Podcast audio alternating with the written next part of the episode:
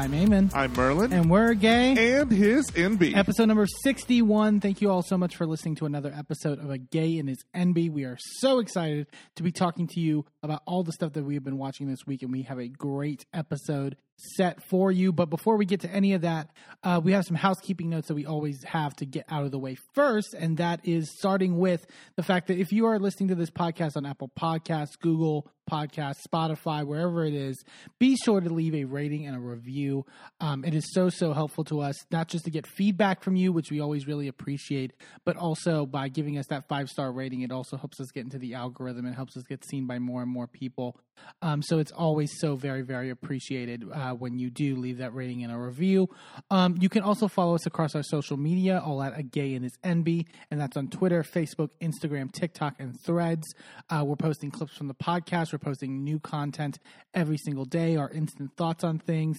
Um, so you're definitely going to want to check all that out. And like I said, that's across social media platforms at a gay and his Enby. Uh, you can also pick up merchandise from us over at gayandhisenby.threadless.com, uh, where we have a variety of different designs that Merlin has put together that you can get on different items, including t-shirts and mugs and stickers uh, and everything in between. Uh, the holidays are very closely rolling around, so it would be a great gift to either put as a stocking stuffer or or or just for yourself. Who knows?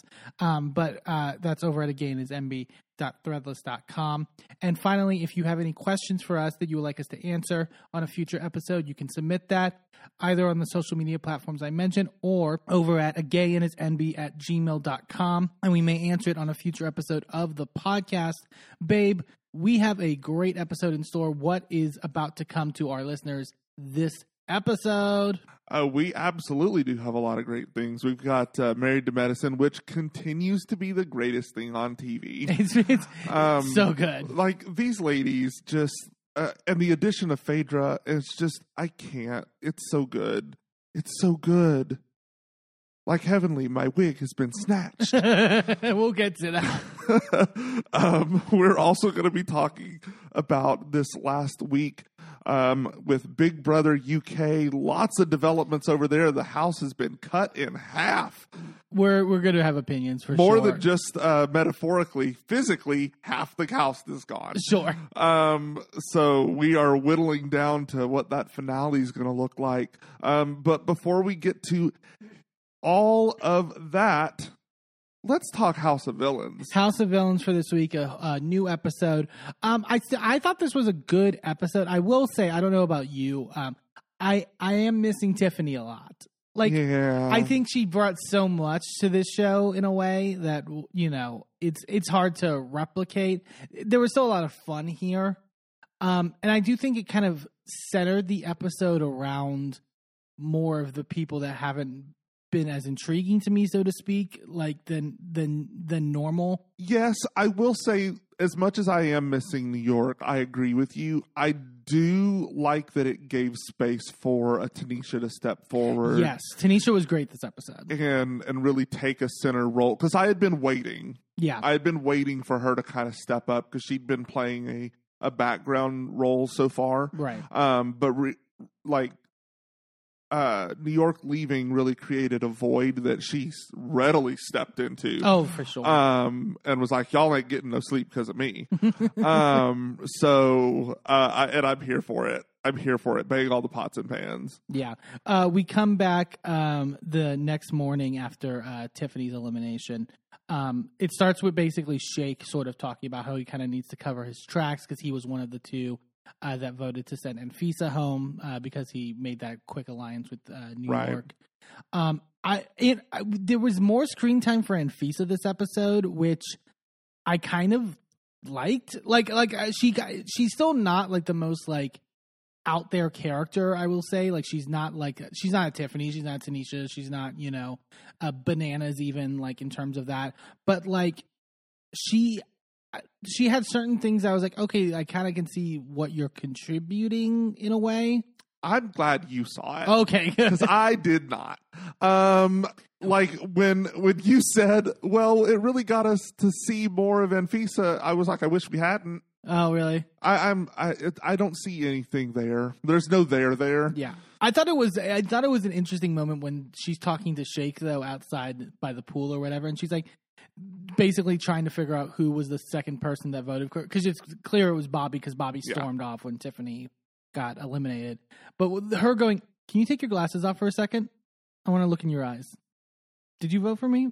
I thought was kind of a cool moment. It was also giving a little bit of Uba. Yeah, yeah, yeah. Like Uba from uh, New York. Uh, and it was, I was like, oh, oh, are we, to, and it was by a pool too. Yeah, and it kind of also exposed how bad Shake is at this. I've realized he's Oh, kind he's of awful. He's almost as bad as Jax. Not not as bad, but like you know, The problem is Jax, uh, and we've talked about it. Jax wishes he was reformed. He he really in his mind is reformed. sure, Um, he's no longer a villain. uh, Again, in his mind. yeah, Um, and really, he tries to not be a villain, and this was really a bad show to, for him to be on. Shake is not um convinced that he's not a villain. he's definitely a villain. But we'll and we'll get to it. He's kind of my least favorite kind of villain. yeah, Like like. I, I and I usually you know me I'm very like receptive to most like reality TV tropes and characters even if they're not the most like you know um respectable but like but there's no entertaining to that type of villain. It's just like, uh, really, it's this just guy. a it's a it's a little lazy and sort Yeah. of like you know Yeah. I've seen it done better like by other yeah, people. definitely. Um, but she, he's like he's telling her he said no, I didn't vote, and it's he's so bad when he's like staring her in the eyes, like saying no. He's a very bad liar. oh yeah, And she's like, "Do you think Corinne did it?" And in his confessional, he's basically like, "I'll take it." Like I don't, I you know, she gives me a name, I'm gonna basically run with it. And then like Bobby joins them, and he's basically laying out like, you know, I'll tell you what, you know, I think it was Corinne because you know we were hanging out here last night, and she was like, if Anfisa's here, Bananas might just pick her over me. And I love that they then show the graphic of footage not found because it never happened. I love how this show is literally like every bit of it has Joel McHale's DNA all over it. You re- like, he almost feels like he's a producer. It, it really is. It it feels like um what was his show? oh, the soup. The Soup. It feels like that sort of editing, that sort of like commentary. It's very Joel McHale, and Yeah. I kind of love it. I really wish that that him and New York being together on Drag Race had been mentioned because she was so pissed at him. So was Michelle Visage. Yeah, I, and then but I didn't understand this. So he's like telling this lie, and then he pulls Bobby into like his closet or whatever to tell him the actual thing. Like, no, I did vote for Anfisa. Like, you know, Dumbass. stu- like that's where I'm like that's where like the Jax thing where it's like it's one thing just to be a villain, it's the other thing just to be bad at this game. Like, and But the thing is, is that that's not even good villainy. Like good villainy, you never let in on the lie. There's Yeah. the lie is like bulletproof. The lie has to be bulletproof, or it doesn't. look at like I, the, I mean, with him being in the house, I the, the first thing I thought of when you mentioned that I was like, look at Johnny Fairplay. Like Johnny Fairplay was Yeah. able to commit to a lie, like you know, Yeah. Through to the end until it, you know the only person who knew Johnny Fairplay's grandmother was still alive was the person who was never going to be spending any time with the other castaways. Right. Like, other than that, everyone thought that bitch was dead, and there- that's why it lived. if there wasn't a camera on him, he would have taken it to the grave. yeah. That's the thing. Uh, I also noticed after he does it, Bobby in his confessional goes, "Villain rule number eighty-eight: Don't trust me." And I just realized, like watching the episode, they've been. I feel like it's a conscious thing they're doing in these confessionals because they like Tiffany did it once. I think last episode where she was like, "Villain rule number whatever number." I'm like, done it too. I was like, are they feeding them this and they making this like a thing? It, it feels very much like uh, rule of culture number 742. Yeah, yeah, yeah. yeah. Um, Bobby basically tells Omarosa that if he's uh, going to win Supervillain, he's going to gun for Bananas and Corinne because he feels like they're uh, closely. I mean, he's like it's bigger than just like any alliance because it has the romantic sort of like element to it, which is correct. You break, Yeah. you break up the couple, like obviously. Um, and then uh oh, so and then Corinne, so Corinne has her bedroom to herself now because Tiffany's gone because Tiffany was her only roommate, and then she grabs that the gingerbread man that we saw like in the last episode that we weren't sure what the hell. it's just a random prop around the house. But it's not just a prop. It's like a giant fucking statue because she was struggling with it weight wise. Yeah. That thing is heavy.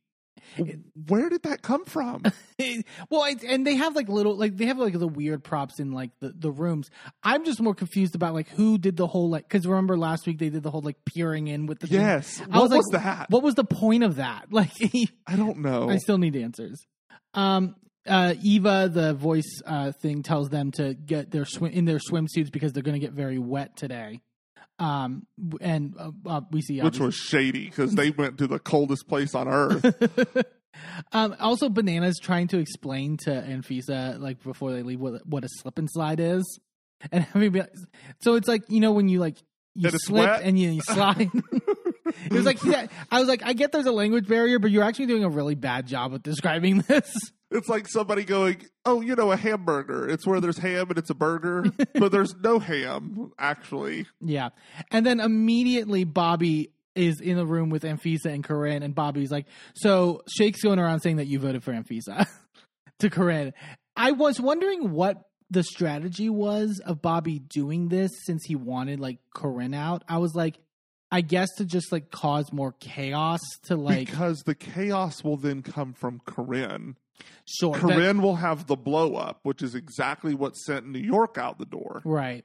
So if Corinne then becomes the problem, then Corinne gets voted out. And have the backup of like if Shake like say if Shake would have won the challenge, Right. like having you know um bobby also then tells corinne about and Anfisa about well like what shake told him in the closet and stuff like that so he's basically just like being like so yeah shake shake absolutely did it yeah.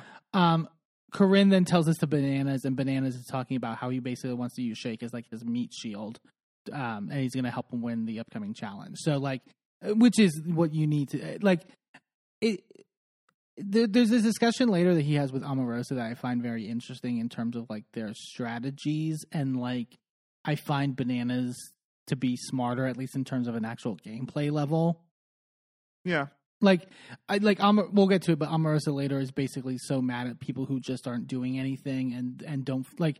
And it seems like she actually believes that like the strong people should be towards the end. And I'm like, okay, but you got to cut them at some point. To me, I it, maybe it's just this show.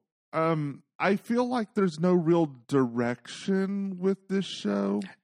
You're yeah, I know what you're I know what you're thinking. Yeah, Like there, it's kind of like, what's the point? Mhm. Like there's with- money, but like like with Survivor, for example, you vote out people who are detrimental to tribe strength and or people who can beat you in individual challenges. and you're balancing that. And you're trying to balance that, especially and it's it's a front loaded as tribe strength and back loaded as get rid of the individual strength Right.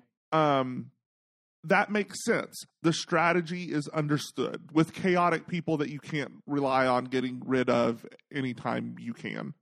Um, Big Brother, similar thing for the US. For the UK, it's more about who's causing strife in the house. Right. What are the general strategies and motivations on getting rid of people in House of Villains? Well, also how I I also find it odd like that we don't even know how you win the game. right. Like, is there a jury? Like, is there like how who how's how do we determine the actual winner at the end of the day? Because to me, that also should factor into things right.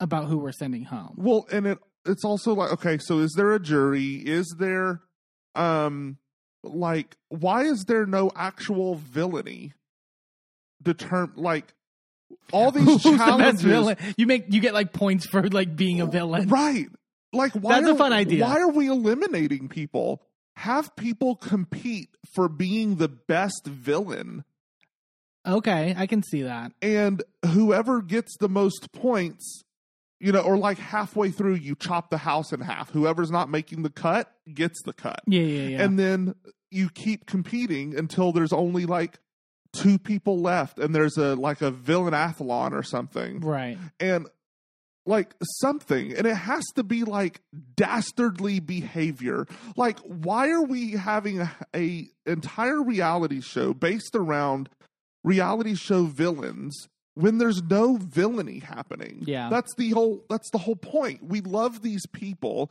and these people are iconic because of their villainous behavior. And nothing here is encouraging that. But also, I think it's it's also different when like a villain goes against another villain. I get that it's like you know, you, sometimes it is like the Godzilla King Kong effect where it get that is exciting. But also, I think also to an extent, part of villainry is like having the lambs to slaughter. yeah, exactly. And so Maybe that's why half of the cast is like meh, yeah, because they're supposed to be the lambs. I yeah, because Shake and Anfisa and, and that vibe aren't giving like express like Right. evil villain. So yeah, I could you know Like I have a feeling that the actual villains were supposed to be Omarosa and Fair Play, Bananas, New York, and maybe Bobby, but like if you were to if you were to throw oh like, no, Tanisha. But if you were to throw like Danielle Staub and Abby Right. Miller in there, it's like that is like a little too like Right. you know combative to a certain extent. It's it is a balancing act. Um, we then go to the battle royal challenge called Cold and Calculated, and Joel's there in this like big like almost like um, factory building or whatever. Uh-huh. Then- Like a meat locker almost. essentially and there's ice blocks everywhere. And basically i actually thought this was a very interesting challenge where like you have uh, each of you each person has a box that has currently three locks on it. You can smash these like ice blocks that can give you either a key to unlock one of the locks or another lock that you can put on another person's thing to slow them down and so it's kind of a strategy game in that regard I did like this one. I felt like this one did lead lean towards the villainy. This Mm-hmm. is the first time we've actually gotten that. Um, I also found it interesting that it was on the heels of us seeing the ice block challenge on Big Brother last last week. right right right right So it was just like, is everybody doing ice? What is this? Winter? Oh wait. the fact that the producers before they start the challenge goes like hey um so um guys i, ju- I just want to get this out there in case anyone was uh, thinking about it um you can't pee on the ice and how fair play was like, oh, I had literally been holding my pee for that. Okay. but but like you should have let the you should like they should have just let them do it to be honest Honestly. um they uh, so and ban- bananas is like mentioned before he's going to try to help shake win and then he's going to basically target bobby. Like because bobby would be the one m- most gunning for bananas. And then omarosa is just outward not even whispering but just kind of outward telling corinne and Anfisa go after shake. Like like and corinne's like yeah that was the plan. Um uh, so sh- they go through it or whatever. Um, Shake, it gets to the point where Shake finally gets his lock off, the last lock off, but he doesn't open the box.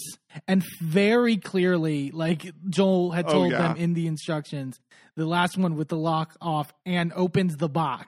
It's just hilarious because he unlocks the last lock and he's peacocking. He go he goes to Corinne and celebrating. he goes to Corinne and he goes, "You're fucking toast. You're fucking toast." Like just ranting and, and, like and Omarosa, who's like, I listened. I know what the instructions were. Yeah, just yeah. keeps unlocking her locks. so good. And and he's like basically trying to combat it or whatever in the beginning. He's like, "No, I no, you said the last lock. You said, but no, it was it was clearly what happened." Um, Almost also also said in her confessional, "I don't know how I was able to pull it off. You know, this is the hardest challenge I've had to face in my entire reality TV career." And I'm like, this doesn't seem that hard of a challenge. she she was like, "I don't like cold, but it's like, like you were on The Apprentice. Like I'm not maybe not like physically, but like." Those I would say way more difficult challenges than like melting some ice and and Also, get over it. It's just ice. yeah. And also at a certain point, like she didn't even have to melt or break most of the ice. Like they were passing the fucking keys Right. to her, so it was like. Um, Bobby then just starts going off on Shake after this and goes, "Everybody wants you gone. You're the next target. We know you voted for New York, you fake ass bitch." And like starts starts ranting and stuff like that. I I love Bobby's ability to just like start Well, shit. And this is where he confused me because if the whole point was to get Corinne to cause chaos, Right. why did he then jump in and cause the chaos? Yeah, he kind of really like put himself centered in that as well. Yeah. Well, maybe it was because Corinne wasn't being chaotic enough, and so he was like, "Fuck it, I'll just do it myself." Maybe. I mean, that seems kind of Bobby like. Yeah. Um, we go back to the house. Um, oh my god, Corinne and Bananas are in the hot tub, and Bananas is like discussing like, okay, so like, who do you think like Omarosa is going to nominate? Because I think you know if if her intentions are this way, blah blah blah, and Corinne is just like zoning out, completely not Oh. paying attention. Absolutely no activity behind the eyes. And then we cut to this fucking music video. Like they were in like like Stacy's mom or something of like fucking Corinne in this like like you know country not country but like sort of like you know girl next door like sort of this thing. was with- clearly a Joel McHale d- doing. Like, of course he made this. and it, it- I love I love like we said like them doing that kind of stuff in post production is really funny in that regard. Bananas being like Corinne, like what do you think though? And Corinne's like, no, it's a lot. Completely unrelated to what he was saying. But that's so me though. Like I'm I'm bad sometimes at like zoning out, even when it's not for like sexy purposes. Uh yeah. You've been the victim of that. uh, many times. um Shake uh then decides, okay, I gotta, gotta try to like smooth things over or whatever. She's talking to Corinne in the in the kitchen. Um, you know, he's like, I became someone I really didn't like in the challenge, and Corinne's just like, I mean, you've been going behind my back and saying, you know, these things in the house about how I'm, you know, stabbing people in the back and everything. Shake's like, like I just need to explain, like, you know, when Tiffany went home, you know, I had made that quick alliance with her, and I just scrambled, and Corinne's like, I know, but you blamed me, and that's not fair. Like, why am I always the scapegoat? And Shake goes, because at that point, like, like you were already there, and then Corinne goes, well, thanks, Shake, awesome. The problem with Shake is he won't commit. He has these moments of villainy, and then he's like, "No, never mind. I want to be liked." but he's also bad. He's really bad at just like But he's bad at both of them. Yeah. charming people. Oh yeah, it's awful. like it's he he has no game I, it's really frustrating that he wants to like be mad at Anfisa for her level of right. Turning on the charm, and then he's just so bad at it. It's like, bruh, It's yeah. It's What are you doing? non-existent. Um, they they basically then move the conversation to the, into the living room, and then apparently like uh, there because Amphis is in the conversation as well, and like after the elimination happened, they all like toasted in the kitchen with Anfisa being safe, and she like called Shake out to his face apparently, and called him like a sneaky motherfucker. Like they showed that flashback. Wow. Th- to where I was like, okay, Anfisa, like a little bit, you know, it's that's that's not too bad. Um, Corinne goes, so then you decide to blame me and say that it was because I was jealous of her and bananas. And Shake's like, that's villainy. That's what villainy is. It's like, I mean, sure. I, at this point, like Shake said, basically said in his confessional, like, I'm giving up even though this isn't working for me. Like, I'm just gonna be an asshole. And I'm like, I guess, like.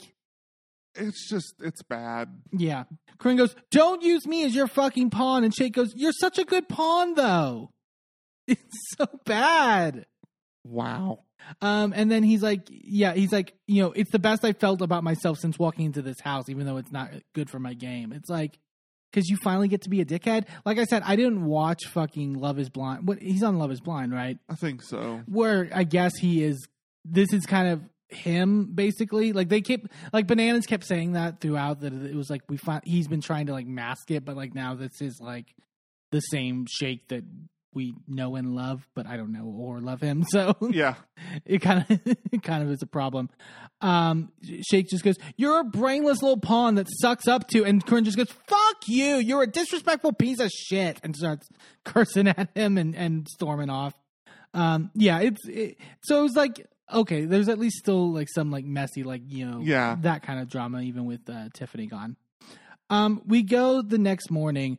Oh my god. So the omarosa is in the kitchen with uh the three other women because now it's she's like okay so basically we're divided right now on gender lines. Like there's four women four men. And then so she decides to like show them with like oranges. She has like okay so we have eight oranges. I'm the supervillain of the week. There's three people up for nomination. You have to pull one down. That leaves five people that are voting which means you need three people. And but and then tanisha i love tanisha here because they do the whole like you know that meme where they zoom out and it's all Where like math the math symbols, yeah. and she, but Tanisha, I t- I love Tanisha acting as if she is understanding, and she's like, "Oh yeah, you're right." Like, "Oh shit!" Like she's like so like hyped about it when she. What's hilarious though is Tanisha was right. Omarosa wasn't making any sense. Oh, I thought she kind of was. She, She- was saying, I need all of us on the same page because I don't have a vote. So, in order to, like, Her oranges did not match her words, which is my point, which is why Tanisha was confused. sure. She would she would split the oranges into two groups, right? Yeah. And then use the wrong group. Oh, in terms of, like, saying. She had already split one half of the oranges into this one is me and this one's y'all, and then she would use the other four as if she because her oranges mimicked what she was actually gonna do right. when her words were lying to the girls. Yeah, yeah, yeah. That's fair. which I find hilarious and very on. That's actually on brand. That might have been on purpose. I like she was just doing it to confuse them. You think like well, also that she was telegraphing her move. she does do that a lot, Yeah, and I still love her. Like I think she- as as a villain, but like yeah, she does telegraph. but she telegraphs because she think in her mind, and I kind of agree with her. right, In her mind, if you're stupid enough to get the wool pulled over your eyes and trust her, then you're stupid enough to get got. right. And I think And- like Tanisha and Corinne like say that later at the um at the, Right. in the stronghold. Like It's could- and that's why she gives people a chance to see through her bullshit. Because then if you catch her, then she respects you. Right, right, right, right. There is sort of like she talks a lot about sort of just like being in the like especially with her, her alliance with Fair Play because Mhm. they keep being like we're the ones that like started this whole like sort of thing, which is kind of true. Like they came up around the same time, Yeah. and like that was I, I will not take the Tiffany eraser though. yeah, but yes, but I will. I, I mean, Tiffany's also it was a set like VH1 was also in its like own separate world, so to speak. Yeah, but none of this would exist without Tiffany Pollard. I yeah. I agree. Not the, The archetype of a reality show villain would not exist without Tiffany. and the and the reverence for it. I would say at the very least as well. Like yeah. Um. So Al- Omarosa decides to take Anfisa and Johnny Fairplay on the like sort of date thing or whatever Mhm. that, the, that the supervillain of the week uh, gets to do, and they go to this like garden um park sort of area where they get to have sushi. Um, and talk. Um, Fairplay uh, says, "What do you think's happening at the house right now?" And Anfisa goes, "Johnny and Corinne are in the hot tub." And Fairplay goes, "And Shake is like digging a bigger hole for himself." And then we cut, and that's literally exactly what's happening. Those are the moments where I was like, "Did some producer like give them the line?" Like, I don't think they needed to. I think it was pretty predictable. sure, we got they're in the pool, and Corinne is rubbing Banana's feet, just sort of like, and she's got like the Bananas hat on, like the his like signature thing or whatever. And fucking uh, Shake just walks up and goes, "Wow, you're such a bachelor girl right now. You're like the thirstiest girl like I've ever met in my life. Like, I hope you can like see yourself." It's like. I, He, I think he just wants to go home. I think he's tired, and he wants to go home. Man, yeah, because there's no path for him to Yeah. like win. Really, Corinne's like, there's a difference between being thirsty and being flirty, and Shake's like, you're definitely being thirsty. I think America will agree, and it's it's just a like we were saying before, it's just a weak version of this stereotype of like a man on this show. Like but it's also, it's the- not that creative. It's not like I also just find it weird. Like America will agree, so there is going to be like a public voting type thing. Because normally, when you say that sort of thing, right. it's in relation to well, America will get to have their vote, and you know you won't be vote like that sort of thing. Yeah, yeah, yeah. I've never heard it referenced on a reality show where there's not going to be some sort of public inter. You know what I mean? Yeah, yeah, yeah. Unless it's like one of those, yeah. Well, but I also mean like usually if there's not a public vote, they usually have some sort of fourth wall up, so that Right. might be why we never get that sort of thing. It's weird. This is a weird show, and I'm not sure what it is. yeah, yeah. I don't so- know what show it is. It's so true. but that's that's the hallmark of a Joel McHale thing. Yeah. Like that's just him. So it's like I don't know if this is just it being Joel or if this is it has no real direction. Yeah. I don't know. Um, Omarosa is telling Bana- or telling Fairplay and Anfisa that she's considering putting bananas up, which I don't know what the fuck happened with. I mean, I guess the conversation they had later, but like, um, and uh, Anfisa basically suggests putting strong guys up against Shake that way that can win the challenge or whatever. And Omarosa's like, well, that would only mean that Fairplay would be able would be the one to go up, and Fairplay is kind of like being trepidatious about like you know, I mean, I couldn't champion like saying like, yeah, put me up, and I that's where you talked about kind of Omarosa like laying out her cards too much. I kind of that's where I'm like you've kind of like sort of like other than like Anfisa, you've kind of made enemies with nearly everyone. Not and Yeah. sometimes not enemies, but like Fair Play and Bananas are definitely going to be side eyeing you like Oh, going yeah. forward. I think the closest you have right now is like Anfisa and Bobby ish. Ish. Yeah. Um, I part of me thinks that she is like puts too much on the table and like reveals too much of her plans and is like enticing people to call her on her bullshit. But part of me feels like all of this like stoic badass is a facade and she has no actual opinions of her own. And she's waiting to see what other people want to do. Maybe. I mean, she- because she, seems to be very in the wind with her opinions well on she things. she kept saying beforehand like i'm gonna go with the house all the time like that was the that was her thing like the last couple episodes which was like it's what the house sure, decides. but that's a real strategy, right? Like you don't want to throw yourself out there as a lone vote. right But even then, like it's not exposed, so who gives a fuck? sure Like throw a vote, cause chaos. It's not on your hands. Nobody's going to su- suspect Omarosa is the one that's sowing chaos in the background. yeah They're going to think it's Bobby. They're going to think it's Shake. They're going to think it's XYZ. They're not going to think you.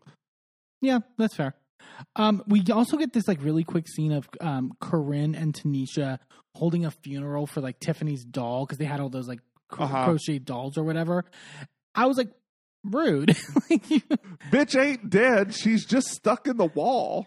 Well, uh, they also are making. I, I'm so confused because they're making such an emphasis of like the dolls being. Like the, it's like think about the dolls. Like the dolls are important because remember when Jax got eliminated? Like Bobby like put it outside the house and like was like they made such a scene out of it. And now with this one, I'm like, is, are the dolls going to come into play? Are we going to figure out what happened with this gingerbread man? What like like what am I supposed to like? Are there remember? clues, or or is it just Joel McHale fucking with us? Yeah. you don't know. yeah. Um, they get back to the house. Um, Omarosa is uh, telling uh, Tanisha and Corinne that she, if they will be okay of putting bananas up, because Tanisha and bananas are also close. But also, it's like because the cast is so small. I'm like, who else? Like, if I'm Tanisha and Corinne, I'm like, well, you kind of have to put bananas up because, like, who else? Yeah, Like, you don't have a lot of options to be real. this would be better if it was like a Survivor se- season, like full like twenty people cast, right? And it's like Survivor, oops all villains instead of hil- heroes versus villains. It's just oops all villains. Yeah. That'd be great. Um, but then Omarosa decides to talk to Bananas by the pool about, and she's like, I haven't made my decision yet.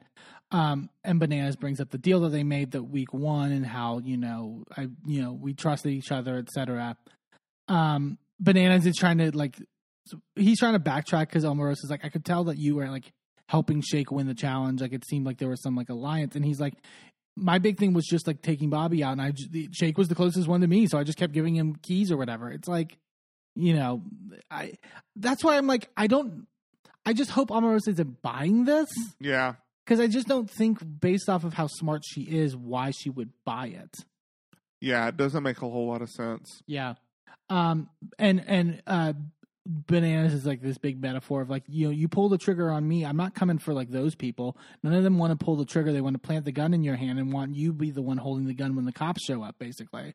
So like, which I guess. But my my thing though is also like why is again why is Omarosa believing that she wants bananas out? She it's not. Right. She knows it's not the other people that want bananas out.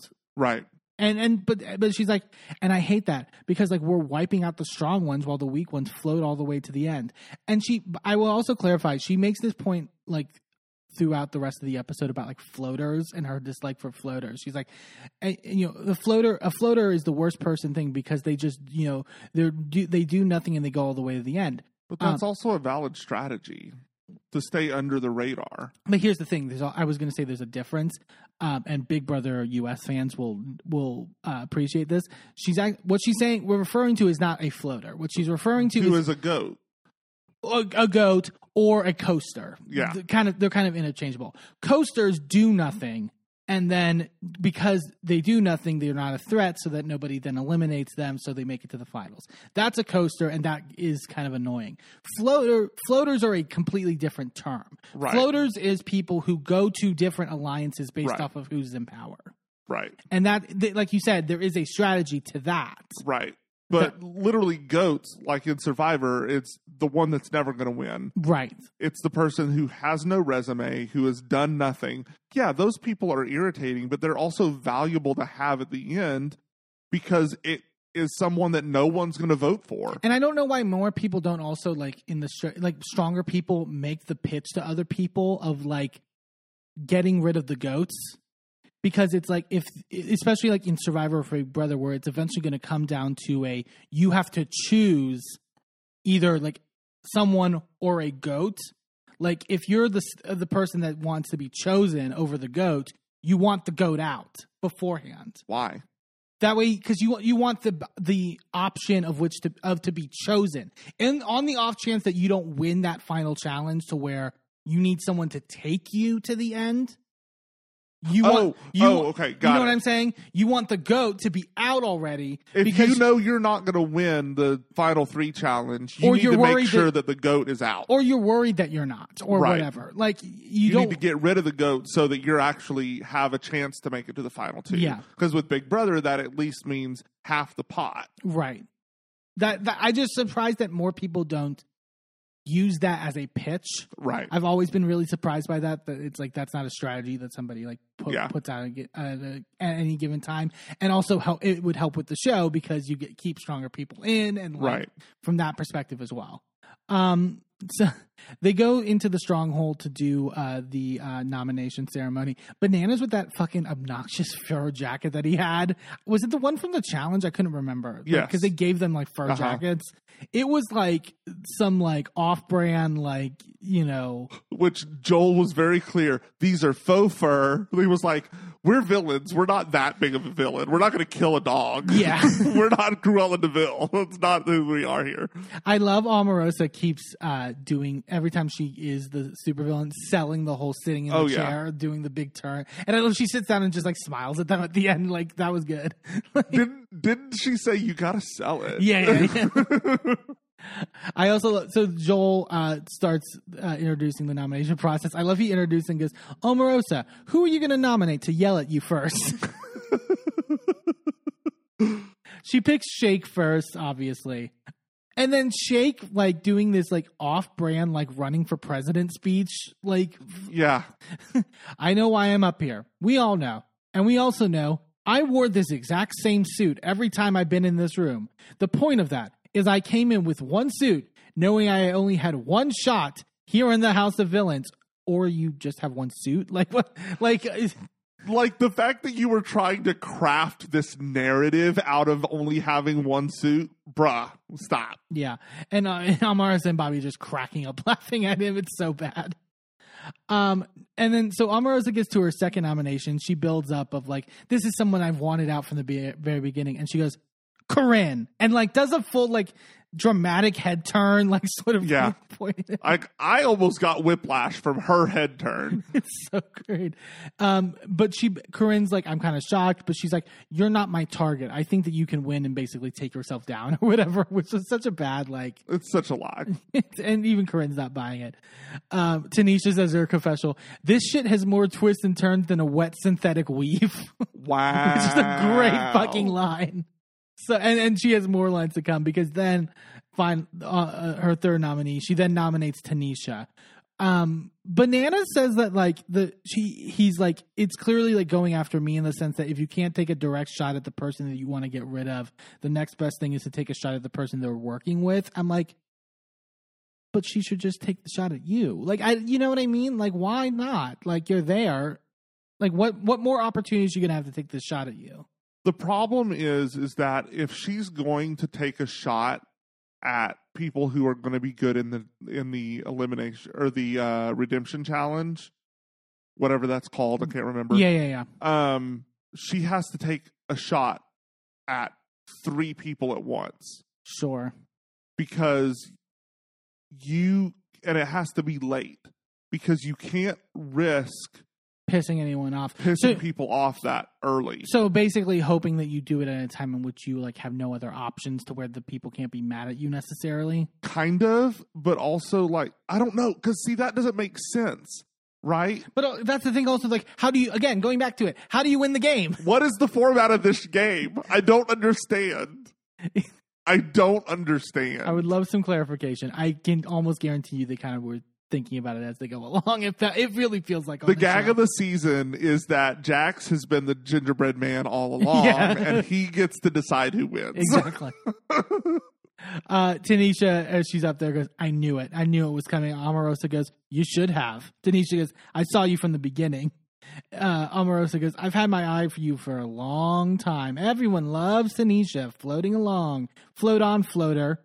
Um, Omarosa goes, You don't need more than that rabbit coat to come at me. And Tanisha goes, Chinchilla, mama, get it right. and I was like, Is Omarosa like an animal rights act? I, I had to search her Wikipedia because I, I feel like I remember that. Like her being it.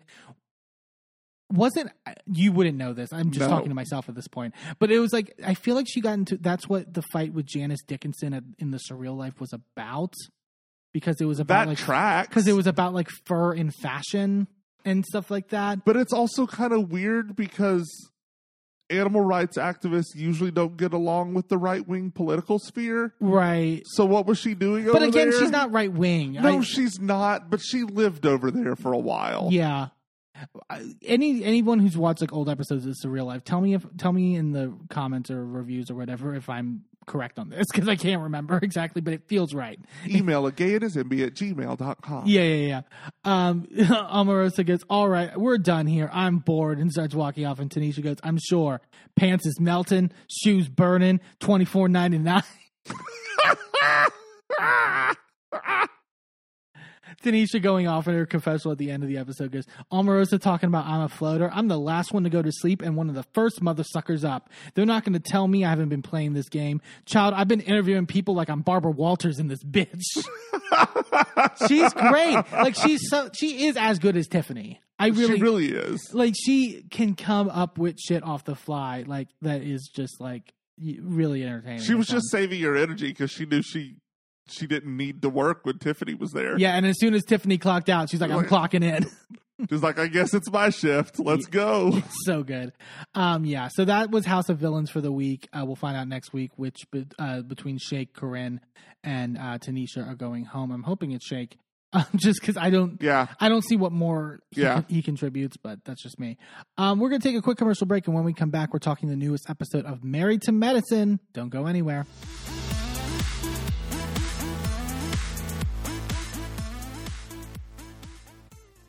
Well, hello, friends. I'm your pal in the mainstream media. And, And I'm the Riz. and you know, Riz, it takes years of strenuous, dedicated training before you're worthy to step inside a professional wrestling ring. But it takes even more time to develop complex, highly astute opinions about professional wrestling. Am I right? that is correct. And you know where we can find that? Yes, On the Wrestling Man. that's right.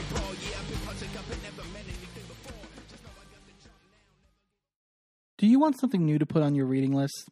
Are you feeling your holiday spirit grow while also being astutely politically in tune?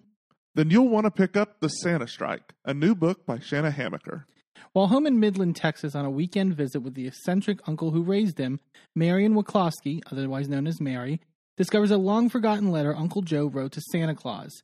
Mary keeps it to share with his girlfriend Lindsay and his best friend Tommy. At first, they consider the letter to be nothing more than a silly lark. What kind of grown man would write a letter to Santa? But soon, Mary and Lindsay find themselves caught in a much larger mystery concerning many, many more letters to Santa, all surrounding the crisis of gun violence in America. You can order The Santa Strike now on Amazon, available both on Kindle and in paperback. Sidekick Media Services. We are your sidekick in business for social media, video production, and more. Find out more at sidekickmediaservices.com.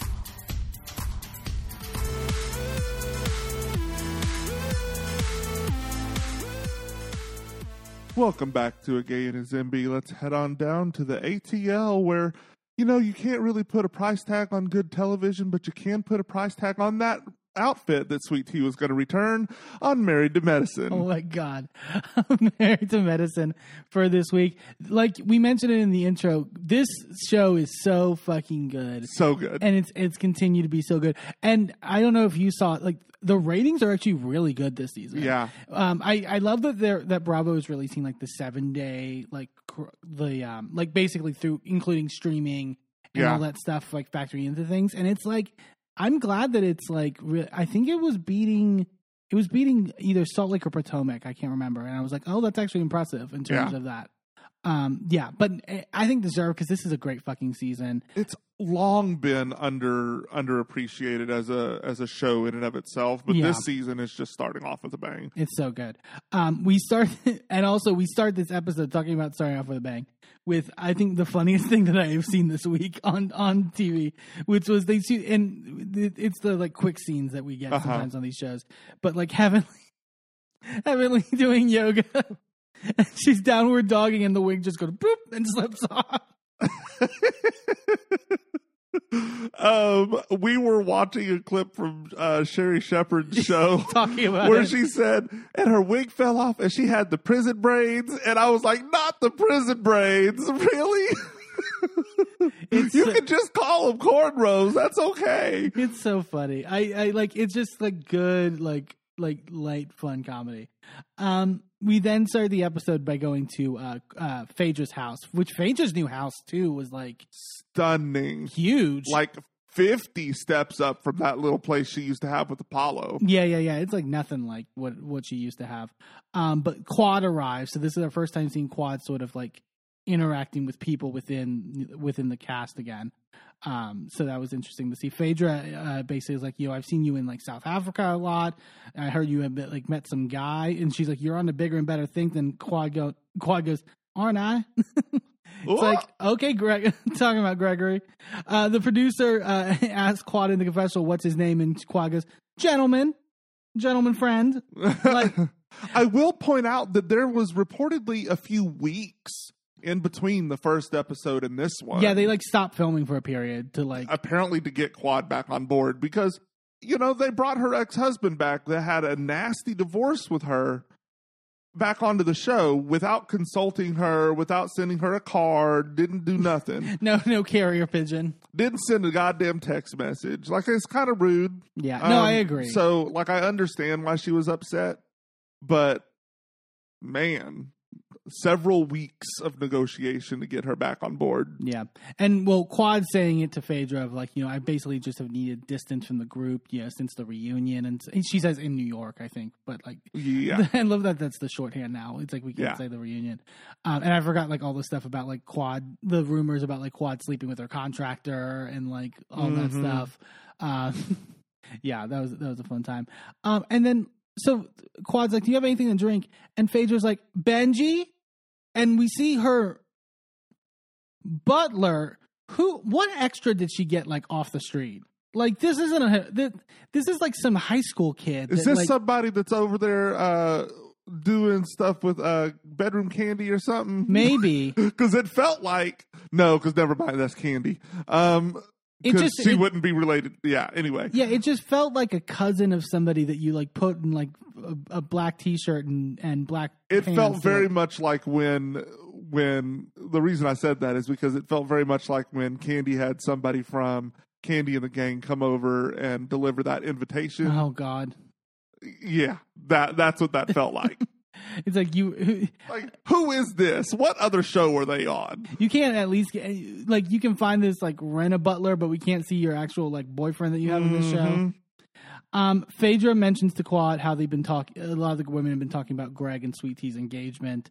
Um, Phaedra says that Quad and or Phaedra tells Quad that Sweet Tea and Toya are really close, and Quad goes, "Oh well, that doesn't shock me one bit. I can't even begin to tell you why Toya hates me so much." And then they just show the compilation of everything, accusing her of staging Anila's break-in, um, claiming that she's sleeping around. Not uh, even staging a break in, actually being the one that orchestrated a literal break in. yeah. Not staging or faking, actually committing a theft. Yeah.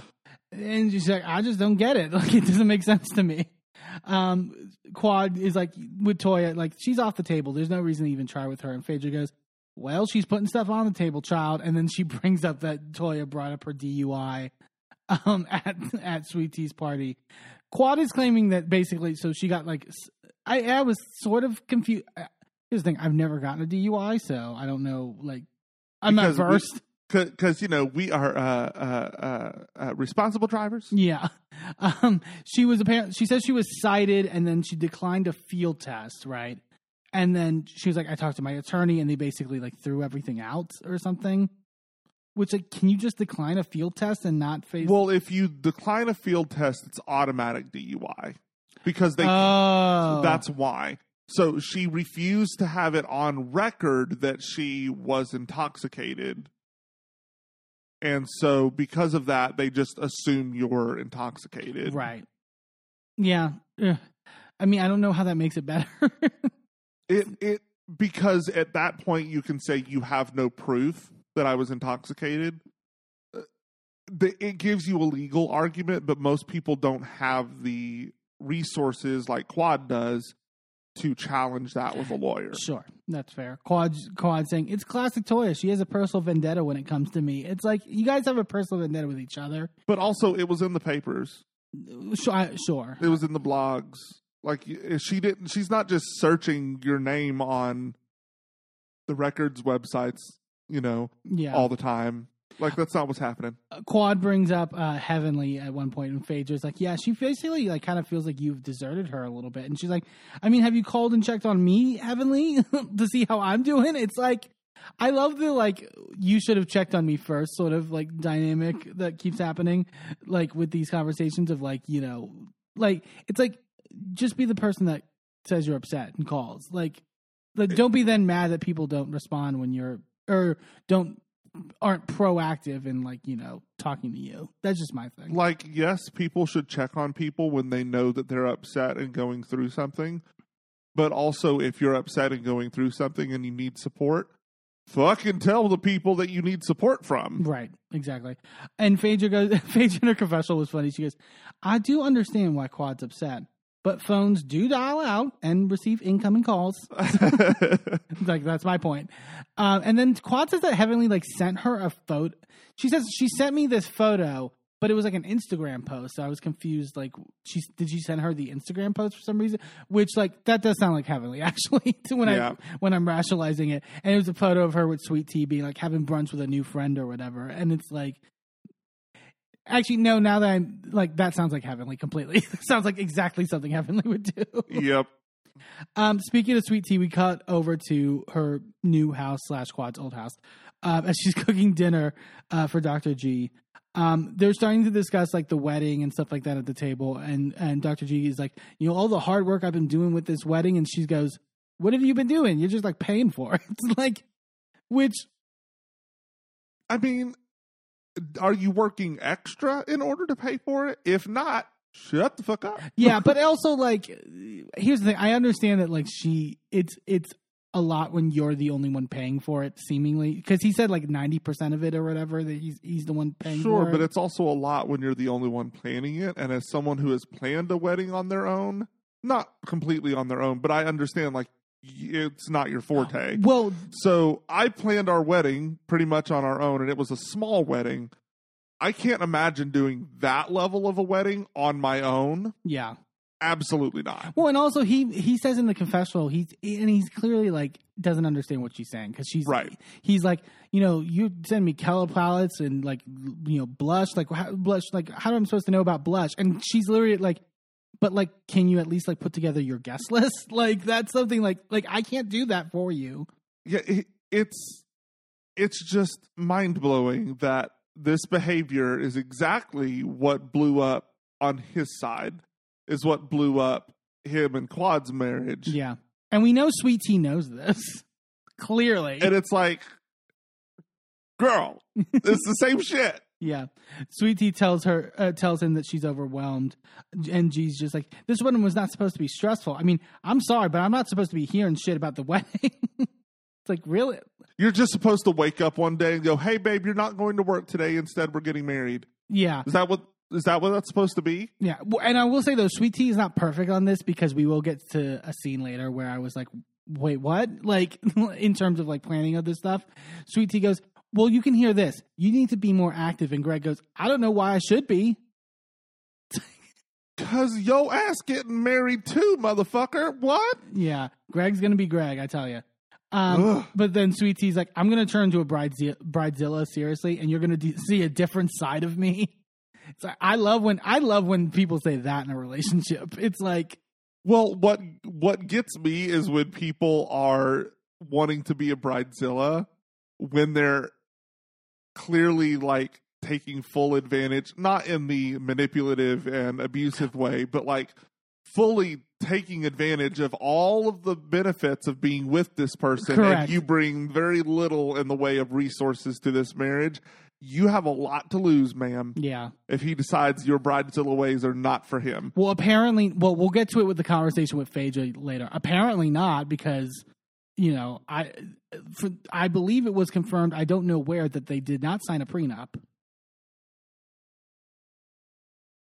Why? it's so bad. It's this woman came in your DMs and said, I will be your baby mama, put one in me.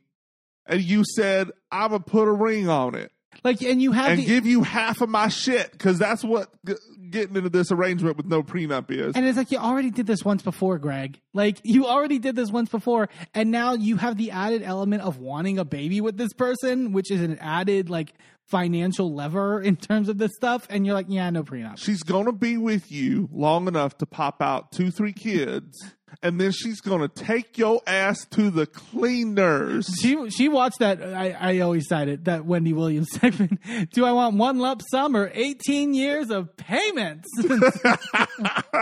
well, she also clearly watched the the reunion fr- where Simone's like, "They are coming for you. They know who you are." you are on television. so good. Um, we go to uh, Dr. Jackie at her office, um, and she's talking with uh, Dr. Bullard before her next appointment. And so we find out that she's hired Dr. Bullard to help her on with her practice. And I really was happy to hear that, like Jackie's like sort of finding that work life balance that we like. It's it's like seasons on seasons that's been like Yeah. Jackie's story of like, and she's like, you know, I make it the point now that I see my last patient at two o'clock yeah. and I get my weekends off. And Well, and as a black woman, she has so much pressure, right? To be that much better to get equal recognition. yeah, and she's had to fight that for so long and had to overperform and do that for so long that she doesn't know anything else you know? Right. and so it takes a lot to deprogram that.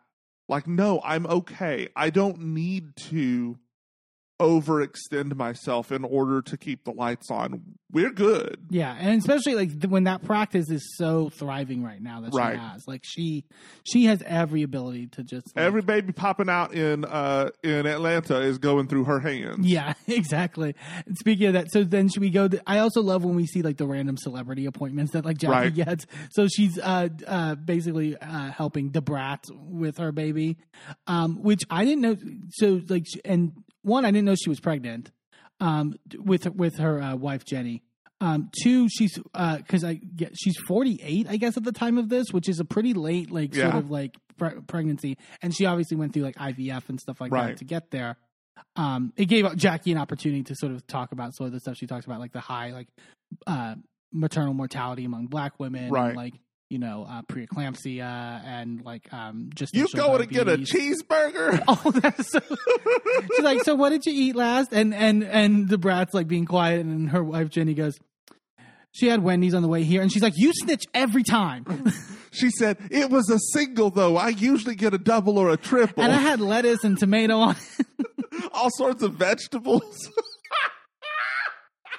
That's me rationalizing, though. That's I also really loved when, like, because she, has to get like a urine sample at one point. She's like, and Da Brat's yelling from the bathroom, "How much I need?" She's like, "Fill the whole thing up." She's like, "I don't have enough." She goes, "Give me half." Jackie's like, "Just get." I love when Jackie doesn't play with her, with her patients. Um, yeah, I love those scenes.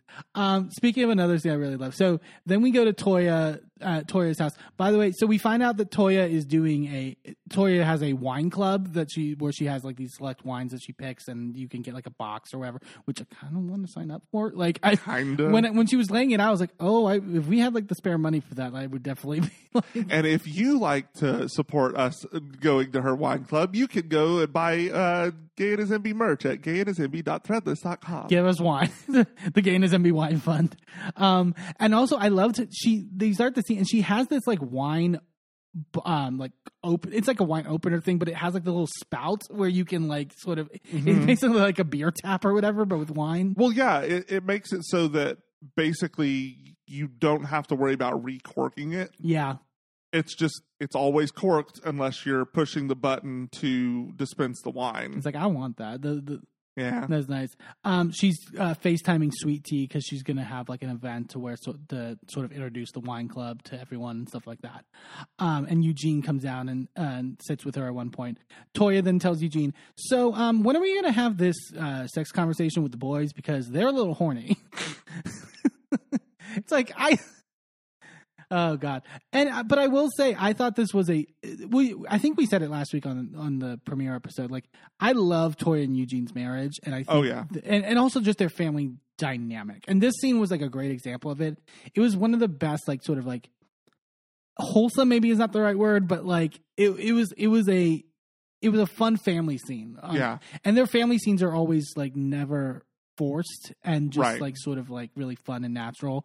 Um, she talks about how she tells Eugene like, yeah, because like I was in the car with the boys and like one of them was like, Dad was looking at Playboy on the uh, on the smart TV. and he's like, I was watching the documentary. and then the, the boys come in later to do this talk, and he goes, "Which one of y'all snitched?" it's so fun. Um, but I also thought this was a good like I thought this was a good um example of how to do this talk because I mean that's Yeah. that's like the big thing like how do you have the sex talk with your children and stuff like and they're like I think their kids are like 11 and 13 I want to say Somewhere in that like preteeny age. yeah um and I thought this was a good way of like being informational while also being um not age appropriate. age appropriate and also not like harping too much on Right. it. Like they made it fun. Know, I was I was dying laughing. Like when they were like, I I felt like a child laughing. Sure, but like some of the laughter was like at the kids' reactions to things like gonorrhea Yeah. and chlamydia. And- Toya going, there are things that you can catch. We call them. We can talk about crabs, little bugs on your penis. it's like, but also I I think also be like Eugene being a doctor helps because like when you're a doctor, you kind of don't have that stigma yeah. of like, oh God, how do I like say like what to Right. like, you know whatever. I, and also like the the Toya and the kids miming the orgasm with like a firework explosion type thing. Eugene's like, it's not that big, okay. and I also like that they laid out like how, like you know, me. They were like, you know, your mom and your dad were raised very differently in terms of like having that talk. Eugene basically says like, I didn't get a sex talk. My dad gave me condoms and said, if you get a girl pregnant, I'll kill you.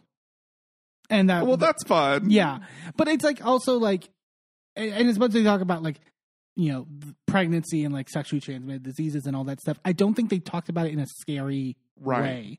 Because that, the, you know, I think it's not a, and I love the way Toya put it. Like you're gonna have, I think she said like you're gonna have feelings, and that's okay to have those feelings. It's normal to have those feelings. Right. We're just uh trying to teach you how to handle those feelings responsibly. Right.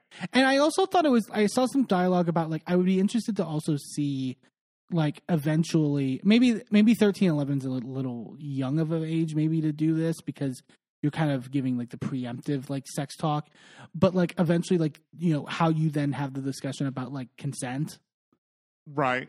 Well, and a lot of people these days are talking around consent in a very different way, in that they raise their kids with age appropriate consent conversations that are ongoing. right So, like, even as a, even when your child is a baby, like, you know, that child can't consent to you changing their diaper, but like, Yeah. obviously that doesn't make sense, but still ha- talking through that with your child. I've seen those like TikToks and stuff like, like- that where it's like the like the I forgot there's a t- there's a word for it the type of parenting like it's um, It's gentle parenting. gentle parenting Yeah. yeah yeah yeah Um, but it's like just talking to your kid. If your kid don't want to give you a hug, don't touch uh, them. Right. I- like that sort of thing. Like if you instill the very essence of what consent is, which is that your body belongs to you and no one else. yeah Then talking to them around consent when it comes to sex is going to be so much easier because they already understand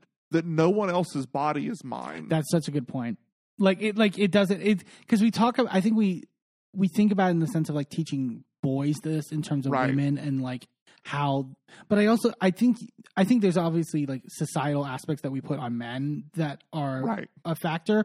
But like you said, like when we just lay it out from that simple spot, if you if if like like you said, knowing knowing your idea of consent, even as a man, allows you to have a better idea of consent for everyone. Right. I th- yeah, I th- I think that's the. I hope that's how we're progressing. I hope society. Um, and I and and uh, Eugene basically tells him like you know let's just continue this and be open with each other so you guys can make good decisions. And I, I you really do get the sense that like there's a respect Oh, and yeah. and and like not just sort of in the general sense of just like like like you could tell Eugene and Toya really respect respect their children's feelings and emotions and like value them as just like human beings and that's not that doesn't always exist Yeah. A lot of kids are seen as property, are seen as something that is there to help you with chores around the house.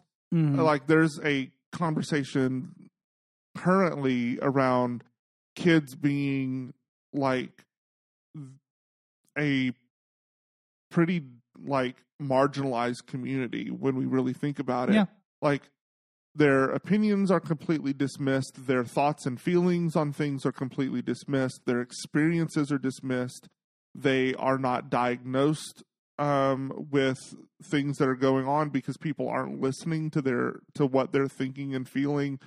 Um, like all sorts of horrible things happen to kids because they don't have control of their own lives. Um, and you know, like reframing childhood as a marginalized status really can help you understand that we have to give kids as much choice as they can have from a safety standpoint, right right? Like you can't give them full choice. Don't let them drive the car at 5 years old. yeah But like they need to have as much freedom as they can have within limits of safety. yeah i agree um we see sweet tea then going uh, wedding dress shopping with toya and phaedra and her friend uh, jesse and this was the part where i was mentioning before i was like you're less than a month out and you don't have your wedding dress Girl. not even like picked. It's one thing to not have it like fitted completely yet, but like at one point when she picks it at the end, the the the woman at the shop helping her is just like, "So when's the wedding?" She's like, "End of the month." She's like, "Oh, okay." Um, um, like at, at that point, I need you to go to Ross Dress for Less yeah, and pick you out a white dress and take that shit over to the little tailor shop down the corner hmm and get that shit fitted. That's what we're going with at a less than a month out. We're not getting a gown that has to be completely fitted to your every curve, right. Ma'am. Um, so they she starts going through dresses. Um, th- this gets to the part where it's like they were Phaedra and Toya were kind of like, but yeah, uh, we'll we'll get to our thoughts on it. Like, uh, she comes out with one. She's like, I don't. Phaedra's like, I don't know. It's like cream. I don't know if that works. And Toya's like, you ain't no virgin anyways. And they like joke about it. And then there's one. Phaedra already made the comment last episode about uh, Sweet Tea having kind of a flat um, behind. She's like, your butt challenge. you want to get buttermilk biscuit, not a pancake. But also, like, why are you going dress shopping and you don't have all your bits and baubles like on? Sure. You don't go. This is a tip for any like person that wears any sort of shapewear or anything like that. Wear your shit when you're going to pick clothes. Not just a wedding dress, but if you, if you're going out to shop for clothing and you know that you normally ha- wear a push-up bra and you're not wearing one today or you normally wear Spanx under this sort of thing and you know you're looking for that wear that shit when you're shopping for it because you need to know what it's going to look like And feel when your like- titties are up underneath your jaw and your waist is snatched to high heaven. Like you need to know what that is going to be like because if you don't like shop with that in mind it's not going to look right when you take it home. Yeah, that's true. Um, and then Sweetie in her confessional is like, well, in Atlanta where everyone's you know nipped, tucked, and sucked, I'm not fresh off the table like you guys are. I was like, okay, like shade, like shade. Yeah. Gi- give the shade. And- but it was re- it was deserved because Shade was shot at her first, Right. But I thought that was like fun Shade. I didn't think there was anything wrong with Here's that. the thing. I also thought that I thought Phaedra and Toya's was also fun shade, and Well, and right. and Toya because Toya thing is like yeah, I mean she's gonna have like a girdle on. You're gonna have to like snatch that waist, and I and Toya on Watch Happens like like was like I didn't mean to say like girdle, like I meant like you know like corset, like you know like, bitch, ain't nobody wearing a wedding dress without something being snatched. yeah. Like, what are you doing? But we'll get to it later at the wine party. But it was like there is sort of this sense that like like Sweet Tea's coming on this show, and this is a shady fucking show. Right. like you like putting aside like you have to put aside for a second the fact that this is a friend group generally and how people would operate like if you're going to be with toya and heavenly and phaedra and even like jackie and simone to an extent they're no their their their love language is shade Right. Right. It's never well not I won't- never but some but some, most of the time it's really just a fun banter Right. and i think like you know you can't be too sensitive Right. like because i get that you're it's like you're in a new friend group with new people but also you know you're also on a reality show right. and you know you know what show this is Right. You can't come in here and be too sweet tea with it. yeah um when she's getting fitted again toya asked uh, her friend Jesse that's there you know how did you and, and sweet tea meet and Jesse goes we actually met online in a group uh, for black women that date older men and then phaedra just goes you're what they call sugar babies it's like phaedra There's a difference. Sugar babies are not getting married. That's true. They're just getting some presents Uh huh. and, and returning presents. Uh huh. Um, and but Sweetie's like, look, it was like it's like an age gap support group on Facebook, but it's also like, I mean, I mean, I guess, but also when did she again? When did she get with Greg? It wasn't like a. It was like less than a year ago at this point, right? It was. They had been together six months by the time they got married, and they had been, and they have now been married for six months. Yeah. So it's like, So last year, right before the holidays, is when they got together. but you're close. And my the reason I bring it up is that this is a friend that you're bringing dress shop, wedding dress shopping. So you're pretty close, I would say. right. and like so my it makes it feel as though like she was on that for a while Right. even before greg Also, which means she has a type also, where is your sister? that's true Why is your twin sister not with you wedding dress shopping? yeah Girl, what is happening? um and then she says in sweet tea says in her confessional you know a lot of women are going to judge you people have pulled me to the side of the bar and said like are you okay it could be like quite embarrassing it's like yes but but- and and oh and then you were I, you were i think it was you that said it that like she's my age yeah. I she's was, she's literally a year older than you. I was like, okay. Like, I know there was like, I thought she was at least like, at the very least, like late 30s. No. She's like 31 or 32. Hmm. Okay. Um, Uh-huh. I don't know what to think about that. hmm um, so we go uh, then to Toy. I got, I just gotta move on because I'm gonna be mean. Toya is getting ready for her event and she's getting dressed. Um, and Eugene's helping her. Eugene tells her something about like, like, you know, because Toya is like, you know, worried about the event. She's like, he's like, don't get frazzled when people try to like keep you in a box. And is basically like, you know, you know, these ladies are gonna like throw shade at you, etc. It's and I, I, part of me was like, Eugene, you know, Toya's just as shady. Yeah. like you married a shady bitch. like Yeah. Well, but I think that Toya also internalizes a lot of that shit. Like Right. some of the other ladies, it just rolls off of them, but it doesn't roll off of Toya. And I think that's more what he was talking about. And she has had this narrative of having to like prove herself like over Mm-hmm. the years, and like it's part of the reason why she keeps moving houses and like Well, and part of this show is also the dynamic between the the the doctors and the MRS MDs. right, And like Toya is the only MRS MD that is still on the cast long term. Everybody else is gone. Well, Quad left between seasons and came back the next season. Who knows? um, but you know what I mean. Like yeah, yeah. she is held to a much lower standard, and people are like, "Well, this is a cute little project that good, you know a little housewife has," yeah, that's true. and you know belittling what she's trying to do. I get it. I get why she's self conscious. Yeah. Um, they go to the wine club event and everyone starts arriving. Toya is giving like a little speech to sort of like introduce everything about the event. Oh, I was also going to mention, I hated Phaedra's look at this party.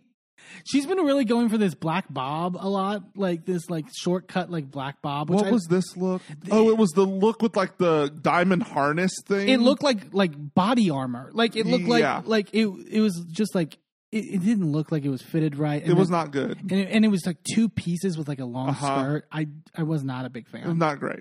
Um, Toya is telling them about the wine club, and she like she trails up at one point during this uh, talk, and she's like, "I might, I find myself drifting off." And Heavenly goes, "You've been drinking?" and then Sweet Tea goes, "I mean, you were drifting off yesterday, you and Phaedra." Phaedra's like, "I thought it went great for wedding dress shopping." And Sweet Tea's like, "Y'all was mean." And this is where I was like, "Okay, you got to like toughen up a little bit." They weren't that mean. But I also feel like if you feel like it's getting thrown at you, you gotta buck up and like throw it back. Right, throw it back. Like have the like like I'd much rather you throw it back than just like sort of be like, well, you guys were mean to me and like But I'd still rather her say y'all were mean to me than just sit on it and be angry all season for no good goddamn reason. sure. At least this way, there's still drama. But also, so then Toya and Phaedra are like, well, we didn't. I'm sorry, that wasn't like our intentions. Like we just have like they, they were basically like we just have like fun banter. We're just shady cunts. Sorry. yeah. and then as they're apologizing, Heavenly just goes, "Someone said you were in therapy for dating older men or something like that," and then just sips her drink. And oh, I, I have it in my notes as well. You noted you had an eagle eye because as she says this, they're all like, "What the fuck?" And they cut to like Toya's shot, and there's a man at the bar, like Who right- like is just picking his shirt up, flashing the. It's like just turning around with his bare chest to the camera. yeah. It's like, who is this man at the bar? What's going on here? Sweet Tea goes, "Who said that?" And Phaedra goes, "I didn't say shit." And Heavenly goes, "I didn't say you said it." Oh Lord. Um, uh, Heavenly is just like prodding more about this though. Like she's just sort of been like, "So it's like therapy. Like you listen to music. Like what? Like is it?" Like... And then Sweet Tea, this was good shade. Sweet Tea goes, "You want to join?" and Heavenly goes, "Well, my husband's uh, six months older. I might not qualify." Oof, that that's a rough six months. yeah, but I mean, she does call her daddy, call him daddy. Yeah. Um, Sweet Tea, uh, Sweet Tea in her confessional is like, you know, these ladies are way out of touch. They're damn near my grandmama's age. I'm a millennial. We communicate on social media. It's like the social media part's not the problem. the, the social, like whether you went to a like in person therapy or not, it's like it's the fact that it's a group for uh, to use Phaedra's term, sugar babies. But you know, like like that bracket of women who like older men. Which is great. I'm glad that you have community. That is important. You have a similar struggle in life. I get it. Right. But like people are gonna shade you for it. You need to know people are gonna shade you She's just kind of walking into it to a Yeah, it's like what show did you think you were signing up for? yeah. And then Sweet Tea mentions how like you guys all brought up like quad at the party and it was like really uncomfortable. Jackie apologizes and like sort of like we didn't mean to, you know, all that. But you can tell like Sweet Tea's like getting uncomfortable and just upset. And Simone picks up on it and like pulls her to the side to like, you know, go to the bathroom to talk or whatever. Uh, she's just like, I don't have time to like take care of me. Like I have, I don't have the support at home. And Simone's talking with her in the bathroom. And I love this. Simone has this like really just like soft, gentle way of talking to people. It's like, it's gonna be okay. You're gonna, you're gonna rise up. And you're gonna, like I Unless need, she's calling somebody out. Like Simone should just make a tape of just like positive affirmations. Like She just, really should. But then also she needs to have a tough love tape that is literally just her going, They know who you are. They are coming for you. Because that's also motivational. Yeah. Sweet Sweet Tea tells her, I mean, I had a vision and thought Gregory would be more involved. And Simone goes, If you wanted someone very involved in wedding planning, you should have married a woman. Honestly. and I feel like Simone wanted to be like, um, uh, I know Gregory. like that was never gonna happen. uh-uh. Um, Heavenly when when they're still in the bathroom, Heavenly's asking Phaedra how Quad's doing. Um, and Jackie talks about like, look, if I'm div- if I've divorced my husband, you cannot be his friend. And think because she thinks like that's kind of why Quad is like sort of distancing distancing herself, and she's like, we haven't heard from her, so I don't know how to operate. Like, is it because I'm, certain you know, bringing Sweet Tea into the circle, and that's why she's cutting me off and whatever? But um, again, it's it's very like not fourth wall breaking or like put that fourth wall completely up because we know why. Um, and then Phaedra in her confessional goes, "All I've heard is he said, she said. I'm not Nancy Drew, so if we're all gonna get along, we have to get in a room and hash it out." And then when we see the trailer for next week, I'm like, "Not like that, Phaedra." Not at this event. it's so bad. Um, Toya does like a little competition where they have has her wine versus like a boxed wine or whatever to determine who's like the boxed wine bitch of the group, and Simone wins. Which, Because she lost. well, because boxed wine, we I feel like we've talked about this on the show that boxed wine is fantastic because it's like Oh yeah, if I'm picking wine, it is literally the Franzia chillable red boxed wine. yeah. He's like, I like whiskey, vodka, the Sauvignons. Like, I don't know what that is. And he just, and then Simone just like starts cracking up laughing. So then Sweet Tea is basically just like, look, I'm heading out, y'all. I'm tired. Like, I got a wedding to do, like all that. And Heavenly just whispering to Phaedra, child, she dating an old man. Look, she got to get on his sleep schedule. that Oh. man goes to sleep at 9 p.m. and then, oh, okay. And then so Sweet Tea then gets up to leave and then turns around and we just see the fucking full price tag on the side of her dress. And Heavenly and Phaedra just fall out. Done. Absolutely done. I literally, uh, I looked like uh, New York's mama falling out of her chair. Oh, yeah, yeah, yeah. That laughing. meme. I just, I was dead. Jackie in her confessional goes, She's not the wife yet. You got to wait until you get Big Daddy's money. uh, and then Heavenly, as they're leaving, tells Toya that like she's really proud of her with her new company. And Toya in her confessional goes, That's a huge compliment coming from a hater like Heavenly. but that's true, though. That is true.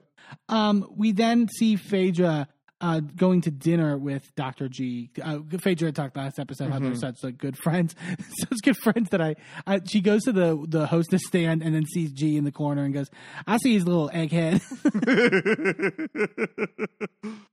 um, they talk about sort of like you know the you know getting with sweet getting with sweet tea and all that stuff. And Phaedra talks about, I hope you get like a little boy. Doctor G goes, I got to meet the right partner with the athletic ability. She ran cross country, and Phaedra goes, so she has good legs with her little natural booty. She's like, you ran cross country and you don't have an ass. Is basically what Phaedra wanted to say. Look, Phaedra just needs to send her her uh, booty boot camp uh, DVD. Yes, in, in, in in the treks of of Amazon, I'm sure. I bet those are still like available to buy. Um, Phaedra asked uh, G if he's afraid at all to get married again, and G goes, "What's there to be afraid of? Everything like like." Again, like you had a full marriage with Quad, and we and Have like, you seen this show? no, never mind. G has not seen this show.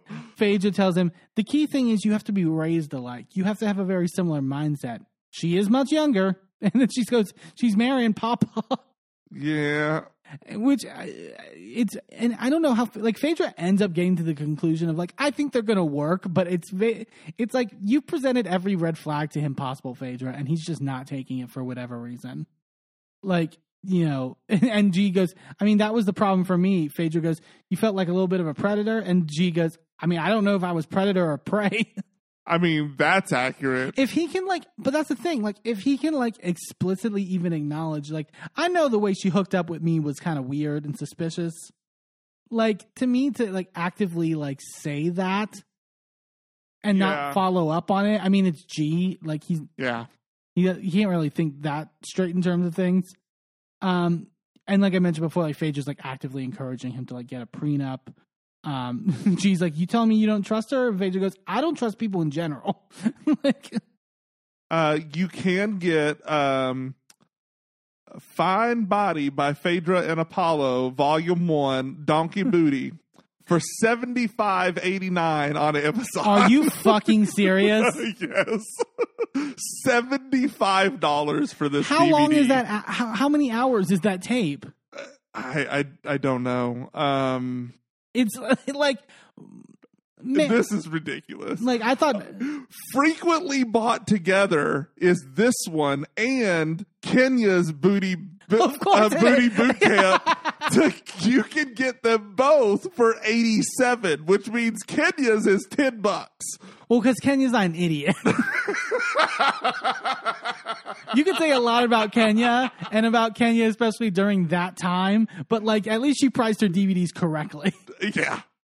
I, I cannot. That is hilarious. It is 1 hour.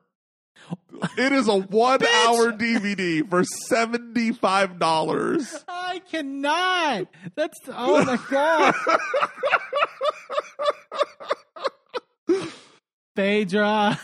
Do you think Apollo's if if anyone happens to buy that, do you think Apollo's still getting the money for that? Oh, absolutely. He is the lead actor. Oh. Phaedra is second place. How is he the lead? Yeah, he is credited first. It is given a 3.9 out of 5 stars with 344 reviews. That's not bad. Three. I mean, that's pretty decent. I would say. Yeah. Um. uh, Look, it worked for Phaedra. She got that donkey booty. Yeah. Uh, Dr. G's basically like he tells Phaedra like I want a family and I want kids and that Letitia can provide that for me. And Phaedra basically says like I've never seen G happier at the end of the day. So you know, good for him, I guess. she doesn't say Yeah. like that, but like Well, and I, I do like other than this little dinner that they had at the beginning of the episode, Right. I do feel like they work a lot better in energy than G and Quad did. Doesn't mean that Quad was the problem. it's you, they don't match. they just didn't match. That's fine. Both of them are perfectly fine on their own and are perfectly matched with someone else, Right. but it wasn't together. Yeah. My question is if there's things on under the surface that we haven't seen yet, and that's I feel like there is, but also it's only been six months. How do you already got problems? I know. I know. It's. I mean, it's almost like you should have tested it out a little bit. You're bit more. still in the honeymoon phase and you're about to go on your honeymoon phase. Uh. like, you hadn't even got out of the dating honeymoon phase yet. What are you doing? yeah. Uh, God. But that was Married to Medicine for the week. Really great episode. If, like we mentioned, if you're not ma- watching Married to Medicine, do it because it's so fucking good. Um, we're going to take a quick commercial break, and then when we come back, we're talking the past week of Big Brother UK. Don't go anywhere.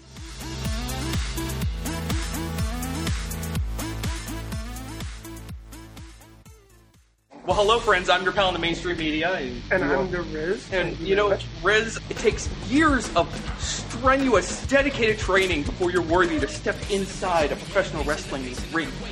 But it takes even more time to develop complex, highly astute opinions about professional wrestling. Am I right? that is correct. And you know where we can find that? Yes, On the Wrestling Man. that's right.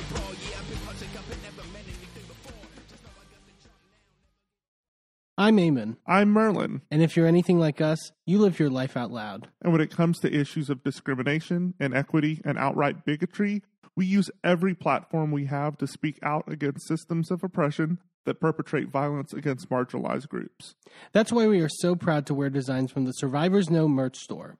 Their team has created designs that feature unapologetic, empowering, and survivor centered messaging that range from mild Like, accountability is love, and toxicity is not on the menu. to a little more spicy. Like one of my favorites, Fuck Your Laws, Fuck Your System, Transformative Justice Now, which has a cute little happy flower on it. Each design is available on a variety of items from t shirts and hoodies to bags, blankets, magnets, and even stickers. And as more items become available, the options will continue to grow. 100% of the proceeds go back into supporting the amazing work done at Survivors Know to support survivors, workers, and survivor advocates by organizing, challenging the status quo, and creating alternatives to the systems that fail us. Support Survivors Know by shopping today at survivorsknow.threadless.com. That's survivorsknow.threadless.com. Sidekick Media Services. We are your sidekick in business for social media, video production, and more. Find out more at sidekickmediaservices.com.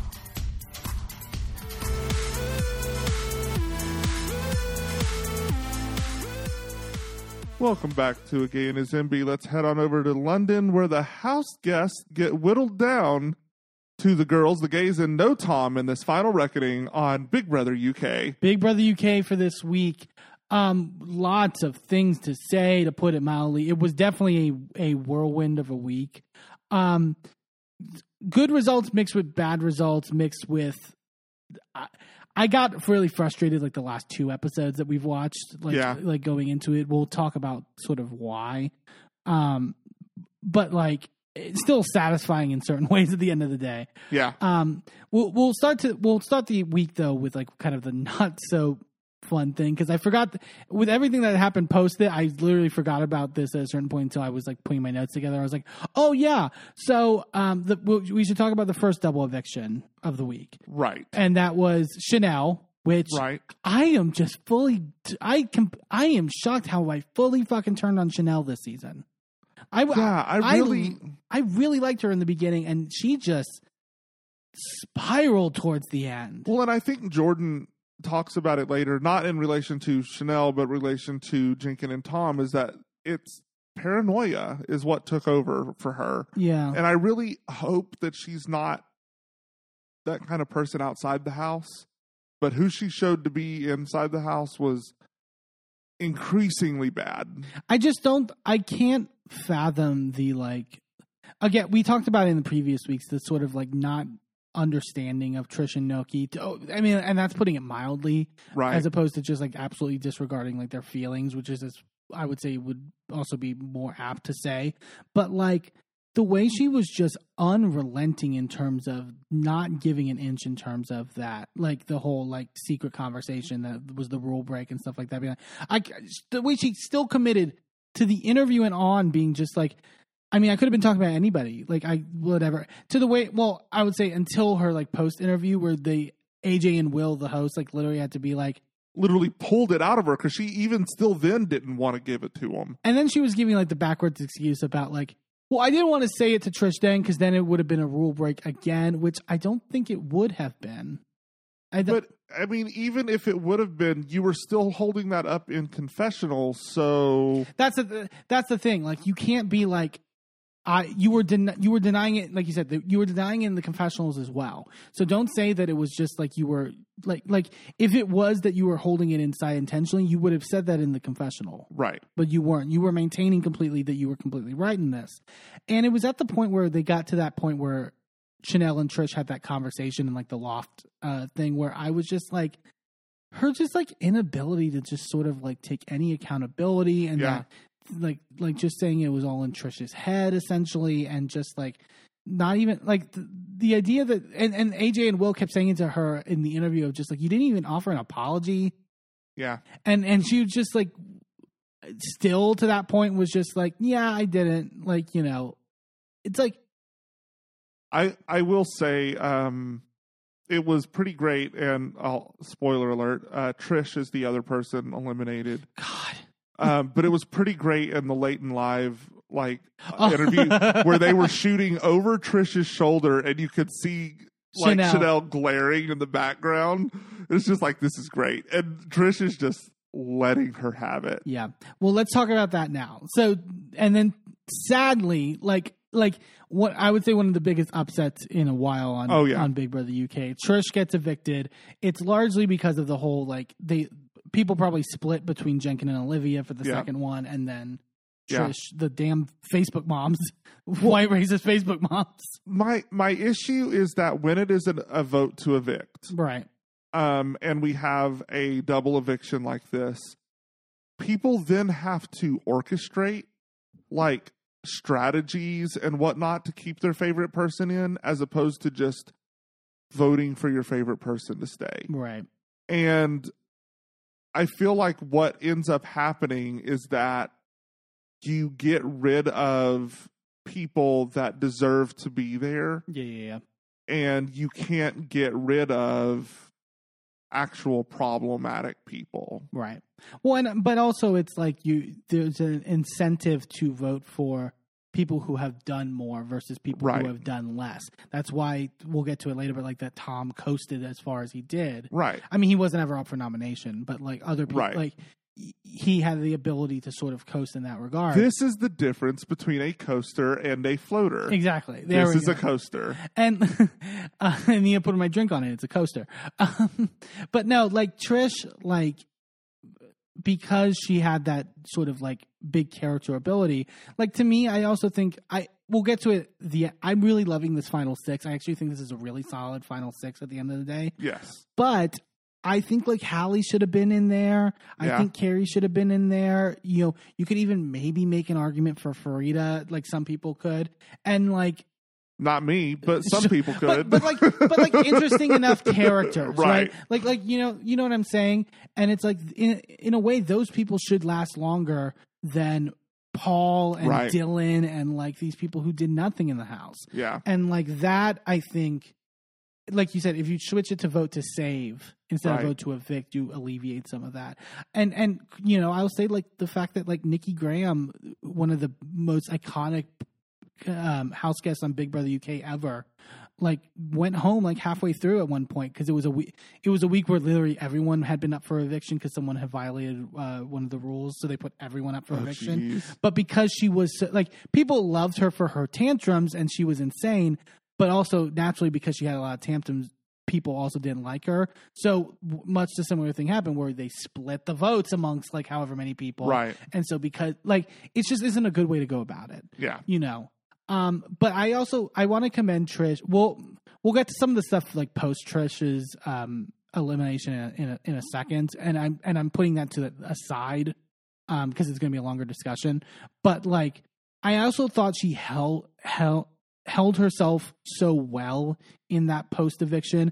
I mean, and it was such a and it, re- it was literally so jarring because not only were they cheering her prior to it, they were literally chanting Trish for the win in the Right. crowd, which I don't think it's really ever been done. Yeah. And like the amount, the way she, it just went from like excited shock on her face to, and and excited shock from like her friends as well to then her being evicted. It was just like really crushing in that regard. Yeah. Like it was a little like, you know, you've talked about how you hate the booing because it can kind of play with people. Like this was like Yeah. fully playing in terms of in terms of emotions and stuff like that. Um and I thought, she, like, I thought she really handled herself well in the eviction interview. I love that she didn't back down in terms of her feelings on certain things. Like you said, like with Chanel sitting right near her as she was just, and, and it was cathartic in the sense that it allowed her the opportunity to just speak right like like that like it was taken for granted the fact that she was constantly not being allowed to talk and sort of like just get her point across in certain ways in the house like that like like realizing that in the moment that she just finally gets the opportunity to speak her mind in that way i thought was really cathartic and and you know satisfying to a certain extent Yeah. Um, so since we are talking about it, let's talk about the stuff surrounding Trish's social media. Yeah, and I don't want to. Here's the thing: I don't want to get too far into it because based on like like the way that me and Merlin kind of think about this, it's not. I actually don't think it's that deep. I think it's a discussion point, but I don't think Right. it's deep. So after like a couple days after like her eviction, people were digging around in old tweets of hers and and stuff like that, and there was a lot of sort of like really terrible tweets from I think like twenty was it twenty twelve or twenty fourteen? It was like ten years ago. But Yes, but there have also been more recent things. yeah, there was like recent as like 2019. I think there were some that were earlier this year. Yeah, but it was like, and and and a lot of them. There was a lot of like anti-Asian, like sort of like stereotypical stuff, and there was There was lot, some homophobic stuff in there. yeah, kind of it kind of ran the gamut a little bit. Um, here's what I think, and and you know, I think in many senses, like we've, and I think we've even discussed this on the show, the idea that like the way that we as a society shit on sort of evolution and how people grow in many ways in Well, terms but of but not even just people. Like people like to completely ignore that we were as a society all edge lords 10 years ago. Yeah. Every last one of us was making cringy jokes, was making like borderline offensive, uh, even fully offensive jokes as just casual, everyday banter. Right. And like, y'all like to act like y'all motherfuckers weren't out in these streets with yeah. a full hard R all the time. I wasn't. That word don't exist in my vocabulary, but a lot of y'all motherfuckers right now that like to be on uh, social media, all right wing pro- or left wing progressive people, I've heard the hard R come out of y'all's mouth, and it shouldn't have been. So some of y'all need to take a couple seats. yeah. So, I, as a society, we were fucked 10 years ago. We were awful, ho- horrible humans. We're not much better now, but we think we are. Yeah. So, like, here's my thing tweets, which are usually within a context of a lot of things, say less about someone's character than a 24 hour camera on someone for five weeks. Right. And the idea that we, again, and also you have the live feed. So it's also not just like an edit on a television show. You have the live feeds. Like, if she, she would have said problematic shit in the house if that was still her belief in terms of things. Because guess what?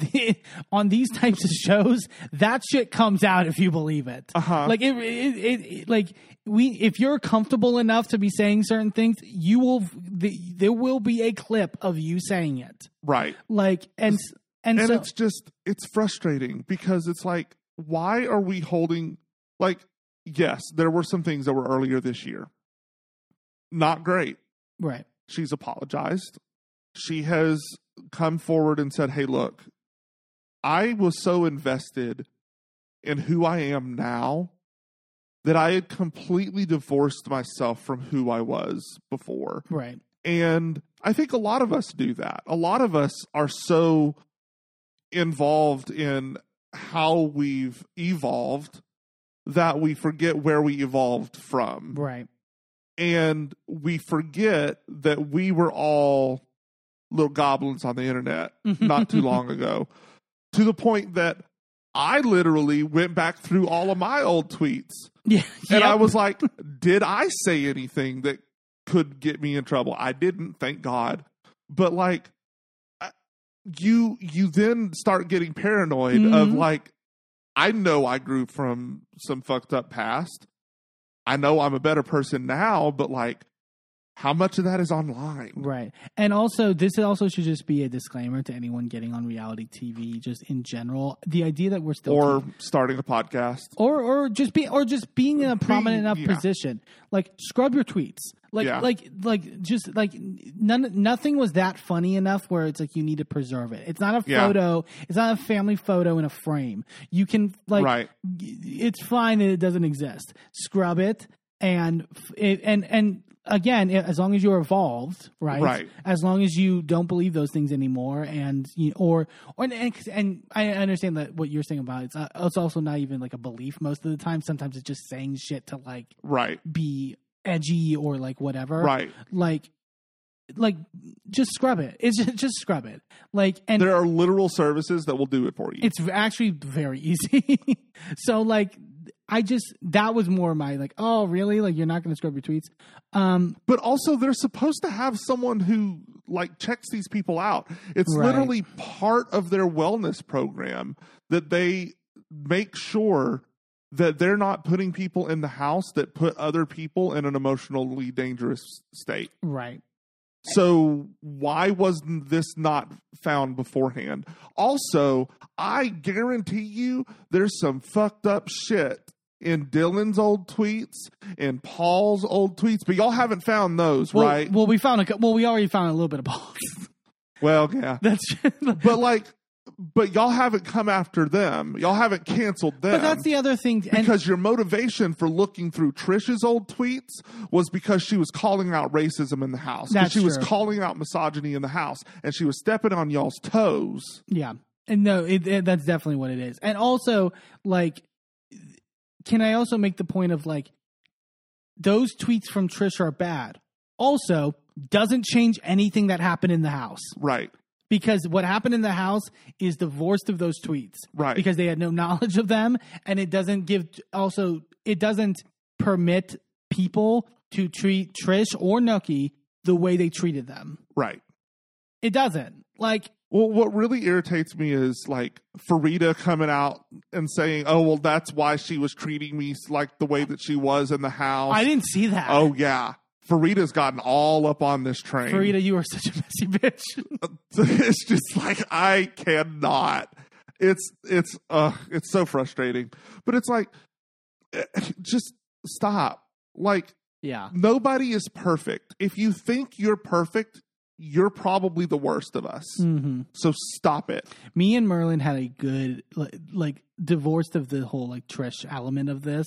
Like had a pretty good um uh joint rant uh, at a certain point this past week of um we won't do it here because it's way too political and it's going to piss a lot of people off. Um I don't care. I don't, I don't care. Um, okay, Robin Dixon. but like, yeah, we'll we'll save that for outside the podcast. But like, yeah, it's that that was just like you know that that's our two cents on it. Like you know, I think it's a, it was a discussion, and then we fit, and then we can move on. I feel. I I feel like yes, there should be ramifications. I think it was fine to bar her from future Late and Lives for the rest of the se- uh not Is she season, not going to what's be it there for the called? finale? No, she's not allowed. Rude. Yeah, but I mean, I I get it. And Paul's going to be. Mm, Paul shouldn't be either. well, he is going to be. He's going to take his shirt off, and we're going to act like it's normal and cool. I, don't I know. guess whatever. Uh. I I guarantee you, Tom's Facebook and Twitter is just as bad, if not worse, than Trish's was. We'll get to but they'll Tom. be fine. they'll be fine, right? They won't have anything ha- because nobody's going to go look. Yeah. That's the issue. Yeah, we'll get to Tom. We'll get to him. um, before we do that, though, let's let's talk a little bit about the. I was going to say the love triangle. It's kind of not become a. Matty's kind of really sort of taking the back seat now. Well, well, because I feel like now Jordan and Henry have, I think, been honest completely at this point. For the Ugh. for the most part to each other, I think Jordan really redeemed himself this week, and I was very worried last week that he was going down a road that was going to really fuck him over. Like, and Sure, but I don't necessarily trust what Jordan's doing. You still don't think he's like attracted to Henry? I no, because he has actively said no, it's platonic. I but but he said that a while ago. Not a while ago. No, he is still actively saying that. when? He said it literally like this last episode or the episode before. I can't. But also, I feel like he. It's one thing when he. We'll get to it later when he was in like the spare room, like that sort of dynamic. I Yeah. think. I think that was like a completely Yeah. foreign concept or Correct. whatever. Um, I I don't know. I I'm kind of thinking that like he's finally sort of at least being somewhat honest in terms of like maybe he can't put the words to it in terms of a relationship, but he can t- say that he can vocalize how much he cares about Henry. And I do think the care, whether it's whatever, is is at the very least genuine. Sure, I feel like he ramped things up around the same time that he started thinking maybe he could go. You think so? Okay, okay, Jenkin. Because Jenkin, Look. Jenkin was literally saying that one point this week that he thinks that like Jordan's like playing Henry for the I don't think he's fully playing him for the game, but I think that it has played into it. Mm. Like, I feel like he realized that things weren't going the way that they were going to go with Matty. And so he shifted gears, knowing that he could get what he needed to get out of Henry without any pushback. Yeah. Not to jump too far ahead. Um, I will say the counterpoint to that, and somebody brought this up on Twitter. I don't remember who. I wish I would name them. But they brought up the idea that it they're pretty defi- definitive that it's not the case because when Jordan was evicted, quote unquote, fake evicted and whatever, but to all by all intents and purposes, he knew that he that he was evicted. He still was very affectionate with Henry post that, like in the immediate before he left the house, quote unquote. Sure. So th- the question would be then, like, why would you still do that if you knew you were gone? Like, Because you still have, like, You still have an interview to do. you still have an interview to do. You still have. It's not like things don't end here for the housemates. Like Yeah. they, you know, have the possibility of getting endorsement deals and things like that. So, like, Oh, can you imagine the Jordan endorsement deal? oh my god, what is he going to be selling? I, I don't know. but you know, Henry's going to be selling like caviar and champagne or something. Oh yeah, yeah, yeah. Lobster Thermidor. When is the Juno Birch collaboration happening? When is he going to play The Sims? Honestly, I'm here for it. But but I I don't know. I I call me a uh you know a, sim, a simpleton in the sense, but it's like when they were like kissing like this week and finally sort of like being intimate with each other. I was really like I I got gushy about I, it. I did too, but then I just like it occurred to me that like why now? Why is this happening now? Why is is he only giving in to Henry because Matty has completely shut him down? Like is it is Henry a a consolation prize? Maybe Is Henry a means to an end to win the the the whole thing? Like I'm, I'm I have a harder time believing that it's a game aspect. I I have a more chance of believing the first part of what you said about that he got rejected by Matty and so therefore he's going. But to he's still keeping Henry at arm's length, even if that arm is a little bit shorter these days. You think so? Yeah, because he's still telling him it's platonic. He's still very much saying, you know, like, not, this is not a, a real thing. Like, we need to have a discussion of what this is. And it's just like, I need, I need you to stop. Either shit or get off the pot. Right. That man deserves better than that. Tory as he is. I can't believe I'm, I'm possibly wanting Henry to win this whole season. I really, I really am. I do not want him to win. I, I understand the reasons, like of why he shouldn't. He win. does not need money. That's true. that, that is true. That man is rich. So is Olivia. People don't realize that she is, but she's talked about having like a giant house, having people that come over and clean the house. Yeah. If anyone need, if anyone needs it, it's Yinrun. I, I say. want Yinrun to win. I still want Yinrun. Yinrun is still my pick and my favorite, but yeah. Yeah. Um. So then let's go to the okay. So the final reckoning stuff. Um. That was happening this week. The sort of like big sort of build up to everything. Um. This is where at this point on, I was getting a little frustrated with the show. Not the show's fault necessarily. Like it wasn't the format of anything. It was more just how things ended up transpiring and happening, and how and and not to not just from a like I hate this person or like sort of like whatever. It just led to not good TV. And, Yeah. and I'll explain why. So they ha- they get this like they they have this like disco party that they're doing or whatever as like a reward, and then they basically have to stop, and they immediately then have to do face to face nominations.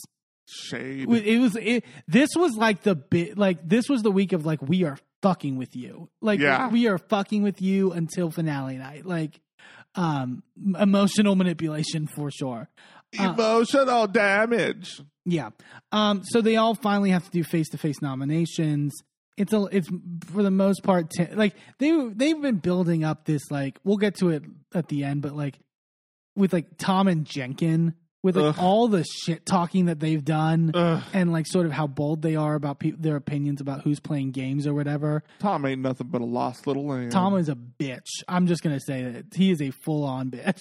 like, It's a bitch. um, so like they're all start nominating, etc. Et cetera.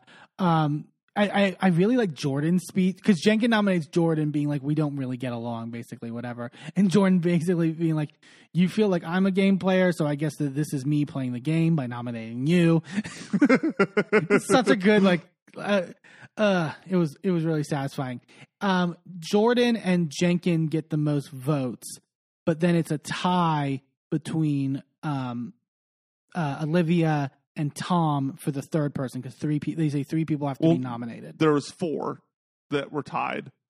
So it was yes. oh you're right yeah yeah so yeah it was Tom, Olivia, Noky, and fucking hell someone else who's the other? Matty. No, Henry. not Matty. Henry. it had to have been henry because Um, because then big brother said the two with the least amount of votes then have to then decide which i feel like it was going to be I feel like they said the person with the least amount of votes, but they realized that that was Yinrun, and Yinrun was never going to make this decision.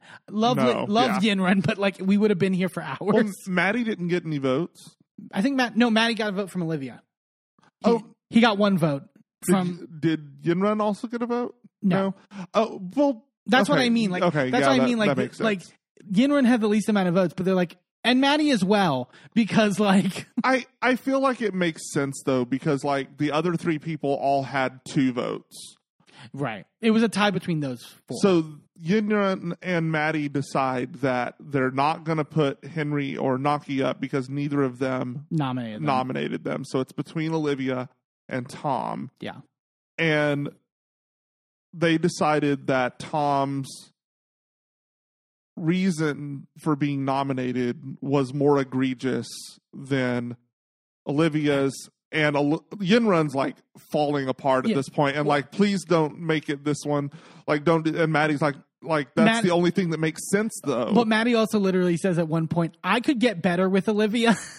yeah, so, which I thought was, there were a couple times where I was like, I was happy Tom was getting digs at him, like in certain Yeah. ways, but so, and then Tom literally, because it's so conflicted, because Yin, like Matty's wanting Yinrun to say it with him, and she just can't, like, but Tom literally tells Matty, just say it, just say my name, it's fine. And then Matty says it, and she, and then, then Tom immediately switches clearly not fine. clearly not fine. Um, and it's just like I don't want. I mean, don't be crying. When, like pissed at Yinrun, and not just pissed, but like vocally, like just be like, you know, she doesn't feel sorry for me. Shut the fuck up, you fucking little twerp. I hate him. Like I, I just, I absolutely wanted to pinch his head off like a pimple. I, I, I gotta give you genuine credit because you clocked him week one, and I didn't see it, and like you were completely right about Tom. He's the fucking worst. He's absolute trash. Ugh. Um, and then they so they all Big Brother has the three nominees all stand up and they and basically goes. So by the way, all three of you were evicted. And the look on Matty's face, it's like the sides of his face started melting. Yeah. Like his face was so distraught. he turns into like droopy dog. like, it's it was so like if it wasn't so sad, like how heartbroken he was, it would have been comical. right. It was just it was marvelous. And and I was like, and so they all they go out of the house, but and they're in the diary room getting ready to leave, and then Big Brother tells them, well, by the way, you're not evicted. Two of you will eventually be evicted by the public vote, but for the time being, you are going to be put in Big Brother's spare room, and you're going to get to watch the house, etc. we wondered if they were going to do this. They've done this in many years in the past with Big Brother. and I- series. I keep calling it a season. sure but like it's it's a it's a classic big brother thing and i was like oh i'm excited it's back and then slowly it set in me, on me like oh but it's these three and it's the shittiest version of any implic because they're only getting it at certain times. Did you notice that? yeah it like cuts off at certain points which i thought was odd like but like this was a big mistake having them do this because literally every scene in the house that would happen for the next like two days a scene would happen and then we would just get commentary from them being like well they're fake. They're so annoying. God and it got it ha- was happening over and over and over and over again to where it was just like i wanted i was like can the episode end? Because i'm just it's not like entertaining to see these fucking like you know grouches like just like Yeah. shitting on them like it's the, my least favorite parts of the season were Tom and Jenkin in the fucking garden, and this was like, okay, you you know those parts of the episodes. Here's a full episode of it. Yeah. And add in Jordan trying to fit in with the two of them. and And so with- and slowly realizing they're crazy. Oh yeah, because he goes into the confessional is like these two are deranged. yeah, they they were so fucking obsessed. It Yeah. was like, and and and the way that like the way they just turned on Olivia Oh yeah, simply because Olivia wasn't bawling yeah. for like days because they left. Olivia Jordan tells this to Olivia later when he gets back into the house, and Olivia's like, "What did they want me to do?" Like, Yeah, like they're literally like oh i think tom even said at one point they're just so- they don't even care that we're gone they're just so happy they made the final What- yeah because they made the final what really frustrated me about this was this entire game, right? Jenkin has been whining in the yard about people game playing and you know they're here for the wrong reasons you know they're just here for the money you know all those sorts of things right then he gets into the spare room Yeah. and he's mad at the people for genuinely just enjoying each other's company Right, right, right. so then what is the point of being here Yeah, well, and and that's the thing. That's a good point because it wasn't just the fact that Olivia needed to be sad that they were gone.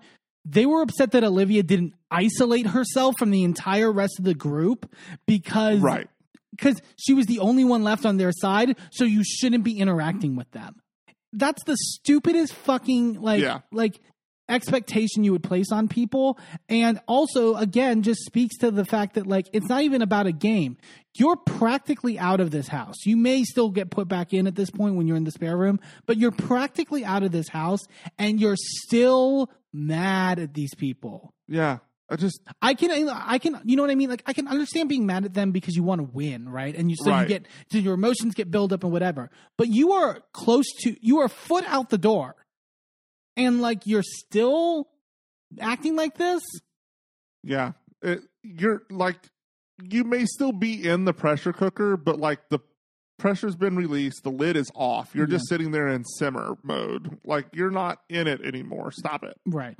The, the and Tom was just insufferable. Him being, I don't want Yinra packing my stuff. Like, I don't want her touching any of my stuff. It's so like nasty.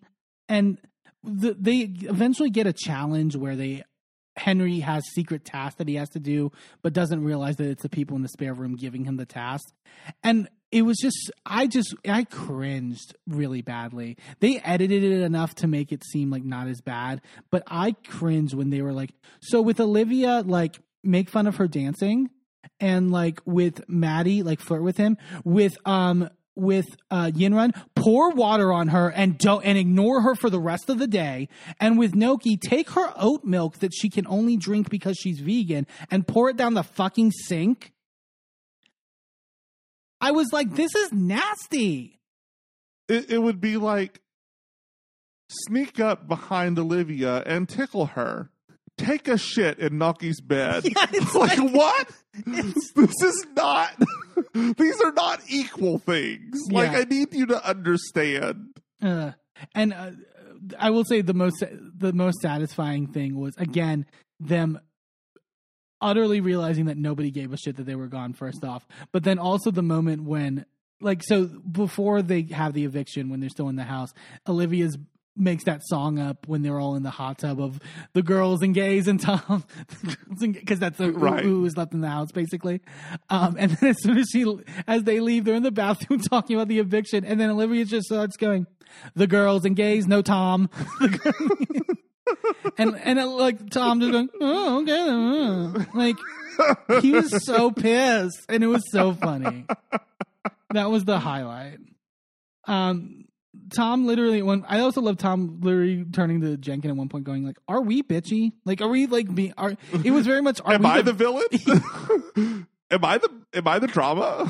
Yeah, because he was like at one point like they were just having a discussion. Like Olivia was talking, and then Noky like talks to make a point, and, and they're being like, Noky's like interrupting Olivia, and like she's not even speaking up. Like you know, but and And then she's like, I hate how Noky is like centering it on herself when literally everyone else was also just talking about their own experience around a topic. yeah, Like Olivia was saying, Well, yeah, this is my experience. And Noky goes, Oh, well, that's interesting. Well, this is my experience. And then, you know, Henry goes, Oh, well, that was, this is my experience on this topic. And they were just like, I can't believe that Noky is centering herself and like making it all about her. She's so conceited and narcissistic.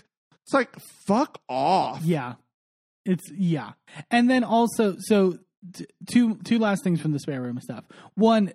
We mentioned about like Tom's obsession with Yinrun, and this whole discussion point of like they treat her like a child, like they they really just like baby her and treat her like a child, and she like plays into it. And they were so convinced that like they were gonna get to see her in the diary room, like they they I feel like they literally thought she was just going to go into the diary room and then just immediately speak in a perfect English accent and just like drop the drop her her The um, quote unquote gimmick that they are assuming she's doing. and then when they realize like oh wait no it's the exact same and she's saying the exact same. Well, they even call her in to like question her because they they get a task where they get to be Big Brother for a minute. Yeah. And um call her into the diary room and question her about why she got put rid Tom, Tom up for a eviction, and she literally gave the same answer, and they were like, "Oh, yeah well, I I guess."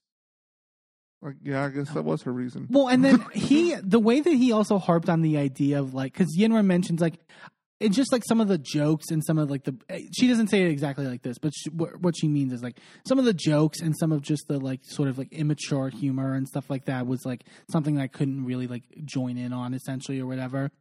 And then like there would be moments that would be happening in the house while they're in the spare room. Yinrun makes a joke about like, oh look, this is my fingers and they're Jordan and, and Henry kissing, and Tom being like, well, that's kind of an inappropriate joke, huh? It's kind of an inappropriate joke, I would say. It's like, is it? She was talking about Paul and you mooning people all over the place. And like ripping people's bed sheets off and like hiding shit and like throwing lettuce on Kerry and like doing like literally all of that juvenile bullshit as opposed to this which was a sweet little aside about you know budding romance Yeah. And I I mean the last thing also, I am sure that Tom completely like he was going to go home no matter what. I'm I'm pretty much convinced. But he really fucking sealed it with that moment when and the the moment that they showed on the Late and Live as the preview where Henry and Noky were in the garden just sort of talking and, and Henry's basically yelling about like I miss you Jordan blah blah blah and Jordan at this point is in the bathroom uh-huh and Jenkin and Tom are on the earphones and no like you hear Jordan Henry saying that he like misses Jordan. Jordan then walks in the room and goes, What I miss?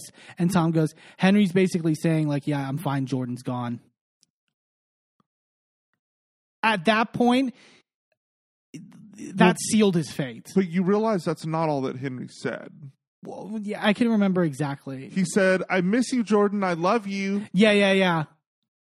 what that's what The way that the late and live audience booed the fuck out of Tom seeing that clip and literally yeah he I- sealed his fate with that Yeah, and, and I wish that would have been brought up on the late and live interview. The late and live interviews with Tom and Jenkin when they got evicted were okay. They I- weren't great. i think they are trying to be neutral in that they don't because part of it is that they're investing in these housemates to be future people endorsing things on their network and stuff like that and they can't do that if they are then shitting on the housemates themselves so they need to present them in the best light that they can as much as they can control. Within the house they don't really like there is control but like they said what they said right. right as opposed to And it didn't have to here's my thing though. It like it didn't have to be about like calling them racist or being like, Right. why are you treating Trish and one way? That would have been one thing. Like to me with like the Jenkin one was the big thing where it was like they talked about like, oh, I mean it was like crazy that first week when you got all those punishments and like sort of all that stuff. And yeah, that was part of his time in the house. But to me there was no discussion about like so one of the things that we kind of picked up was that like you kind of spent a lot of your time in the garden just like talking about other people being game players and like we didn't see as much of you like interacting with other housemates and integrating. Yeah. To me that's something you could have said while still protecting him. right And that was frustrating to me. It was like yeah yeah he it was like you gave this perception of him as this like sort of like high energy character and he had moments of that but for the most part that was dwarfed by his just shit talking all the time yeah yeah and that was my like that's my that was my frustration with the interviews. It's like we're not really getting to like like the real shit about like how like why were you booed? Why did you get like because that's the thing of like you should tell a person like why do you th- like this is why at least we think that it seems that the public voted you out. Right. That should be told to them to a certain mm, extent. right. And it can be dressed up in a way but you know. Yeah. Yeah so Um, they um some like sort of like miscellaneous stuff as well that happened this week. We should talk about. Um, I really they did the that um challenge where they had to do the podcast or whatever that they where they did the interview. I actually really also like Trish t- t- speaking about like her sort of talking about her experience. She was in it with Henry and Matty and like talking about also like Nobody standing up for her and stuff like that. And Matty was like the first one to jump in and go, "Look, I should have. You're Right. right. and sort of very like smartly talking about how it's sort of like her perception of her toughness Right. and that because of that you don't conform like you don't comfort someone right. and that's kind of the white privilege aspect of like it's like right. olivia or chanel could be the aggressor at some but at trish but and but the perception even if you're on trish's side is that like well trish is, can handle herself she's tough Right. And it's like Trish doesn't need her sister to come into the house because she's tough. yeah. And they have that moment also where Trish and Noky were explaining that to Henry to a certain extent about how they hate that word. Right. Like strong and tough and stuff like that. And you could tell he was understanding it, which I really appreciated. Right. Like, I feel like Henry is a Tory in that he's a privileged shit yeah. and he's never really had to think about it. Right. I really hope that. I mean, oh, that was really the case in the podcast too when they were talking about COVID oh, geez. and and about like, yeah, I think Boris Johnson did a great job. After Trish just explained that she lost like two of her like grandparents to like COVID and like and Matty talking about like being a doctor during COVID. Yeah, I was like, oh, Henry, okay. Uh, talk less, please. I really like. I, I'd like you to be in the final. Please don't. yeah. But no, like he, I agree with you that like he doesn't like, I think it's very surface. yeah, There's not like a, like a deeply held necessarily belief. right. He hasn't like worked out. This is why I stand for these things. It's just more of a, well, everybody in my family's a Tory, and like we benefit from Tory shit, so Yeah. might as well vo- vote for them. Which I feel like is the case a lot in the U.S. as well. Like on on every area of the political spectrum, like you tend to vote with your family and the people that you're around, Right. and we really should be more accustomed to questioning those things. Even if you end up back in the same place you started, you end up there with information and you end up there with a conviction of this is where I'm supposed to be. Yeah. Whether you're exploring the political spectrum, whether you're exploring sexuality or your religion or your gender or any of those things, even if you end up back where you started, you end up back there with wisdom Right. with this is why I believe, this is why this is who I am, not, well, that's just how I was raised. And I think that exploring the world in that way is really the most healthy way we can do it and the way that we can approach life without ignorance. Yeah. Yeah, I agree. Um, yeah, that was Big Brother for the week. Uh, we're go- heading towards final week. Uh, uh, not too much left uh, in the show. Um, we, kind of mentioned already. I think we both agreed that our pick to win is Yinrun. Yeah. Um, I would be happy. Here's the. I personally would be happy with either Yinrun, um, Jordan, um, Henry, or I, I. I actually would be happy with Olivia. Like I, Olivia, I, we didn't talk a lot. Olivia kind of turned it around for me this week in many Yeah, ways. I I, like she agree. talked good. She took good ownership with the Trish stuff, and I think like it kind of proved to me that she was a little bit taken in by like the Jenkin Right. Tom section, and when she was divorced from that, she like was better. I would say in the house. Yeah. What about you? I I tend to agree. I honestly, like you said earlier, um, I do believe that this final, which is actually not the final, there was another elimination that happened last night, and it's not. It's going to be airing tonight as we're recording this, so we have not seen who it is yet. I have had it spoiled, but oh, great! but um, I have not. because I'm all over the the Reddits and stuff like that Y'all got us in. I, I will like say that. we were invested in this series so uh, we'll definitely be back and we'll be back for celebrity big brother as well when it comes next year so we're excited for that as well um, who knows if we'll review it you'll see when we start reviewing it but you know we'll definitely be watching either way Um, but yeah, I, I love this final. I think it's great. Um, I I again, like you said, I wish we had had Trish. Yeah, yeah. I wish we had gotten to hold on to Kerry and Hallie for a little bit longer. But, you know, that's how it is. You know, Big Brother is not always about who is the best housemate. It's about who is the one in the middle that's not rocking the boat and can get all the way to the end. You know, and then who's the best out of those six right. or five or however many end up with that. So, yeah. All right, let's get into these tops and bottoms. We got uh, Hoville, House of Villains. We got Married to Medicine and Big Brother UK. What you thinking, babe? Hoville is always funny to me. um, I'm going to start with my bottom. It's actually from Hoville. Um, uh, House of Villains. Uh, my bottom's going to be Shake. Oh, yeah. I, I, I was very indifferent on him. And this episode, I was just like, yeah, this is not the, this is the character Yeah. I do not like on these shows.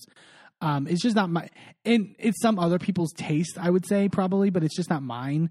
And I, and I think like it's just in a world in in a world where we have the Tiffany Pollards and the Right. Omarosas that are so nuanced in a way, but also sort of creative in how they sort of execute things. I just found it to be very lazy, and tha- and Yeah. that's almost worse than anything. Yeah. Um, it's very easy to shit on women. It's, it's not that hard. Um, go look in society. Um, my top though for this week um, is going to go over to Married to Medicine. I'm going to give it to actually a joint top. I'm going to give it to Toya and Eugene, Okay. um, the Bush Harrises. Um, th- I really love their dynamic. Like I mentioned before, I think they're one of the healthiest couples on Bravo Yep. um, even when they do fight, like it's in a way that is very healthy and res- and respectful of each other in certain ways. Right.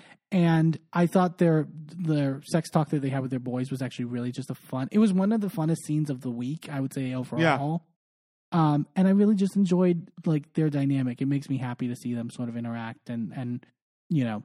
If if they were able eh, ever able to divorce, that would be one of the most crushing. Like, oh, I would be like in mourning for like a month. Yeah, like Kyle Mauricio is one thing, but like that would be like absolutely devastating. That's the institution. that's the institution. Oh yes, um, yeah. So that's my tops and bottoms. What about you, babe? So I think my bottom is going to, uh, with no big surprise, Tom from Big Brother UK. Yeah, Fuck that guy. Um, he's just he's a Weasley little bastard, and I just can't. Um, look, maybe he's a good guy outside of the house. I doubt it, but maybe he is.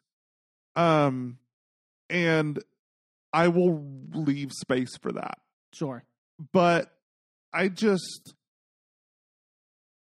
it's just been like nasty the entire season. Like there have been no redeeming moments. Um, and it's just he's got this like I, I have said it multiple times. It's fucking Randall from Recess. like I can't. Is that his name? I think I think so. Let me. I'm gonna look it up. Um. Anyway, the little Weasley guy that snitches on everybody to uh No, it's Randall. It's. Randall. Okay. Anyway, I, he's just. I can't. I can't. I absolutely can't. I hated kids like him growing up. I will always hate people like that. I will punt them over any fence I possibly can. like it's just uh, on, on principle. Like people like that are slimy. It's it's awful. Yeah. Ugh. So I, I'm going to turn my attention from that bullshit to my top of the week, which is Tanisha on Hoville. Love Tanisha. Um, I am just really looking forward to seeing because I can kind of see the shape of the rest of the season. Right? It's going to, uh, dear God, if she goes out next, I'm going to be mad. But if she stays, I can see the rest of the season shaping up as a divide in the house between Omarosa and Tanisha. Tanisha will have um, Bananas on her side, and Omarosa has um, Fairplay, and like they'll just kind of split and become like these.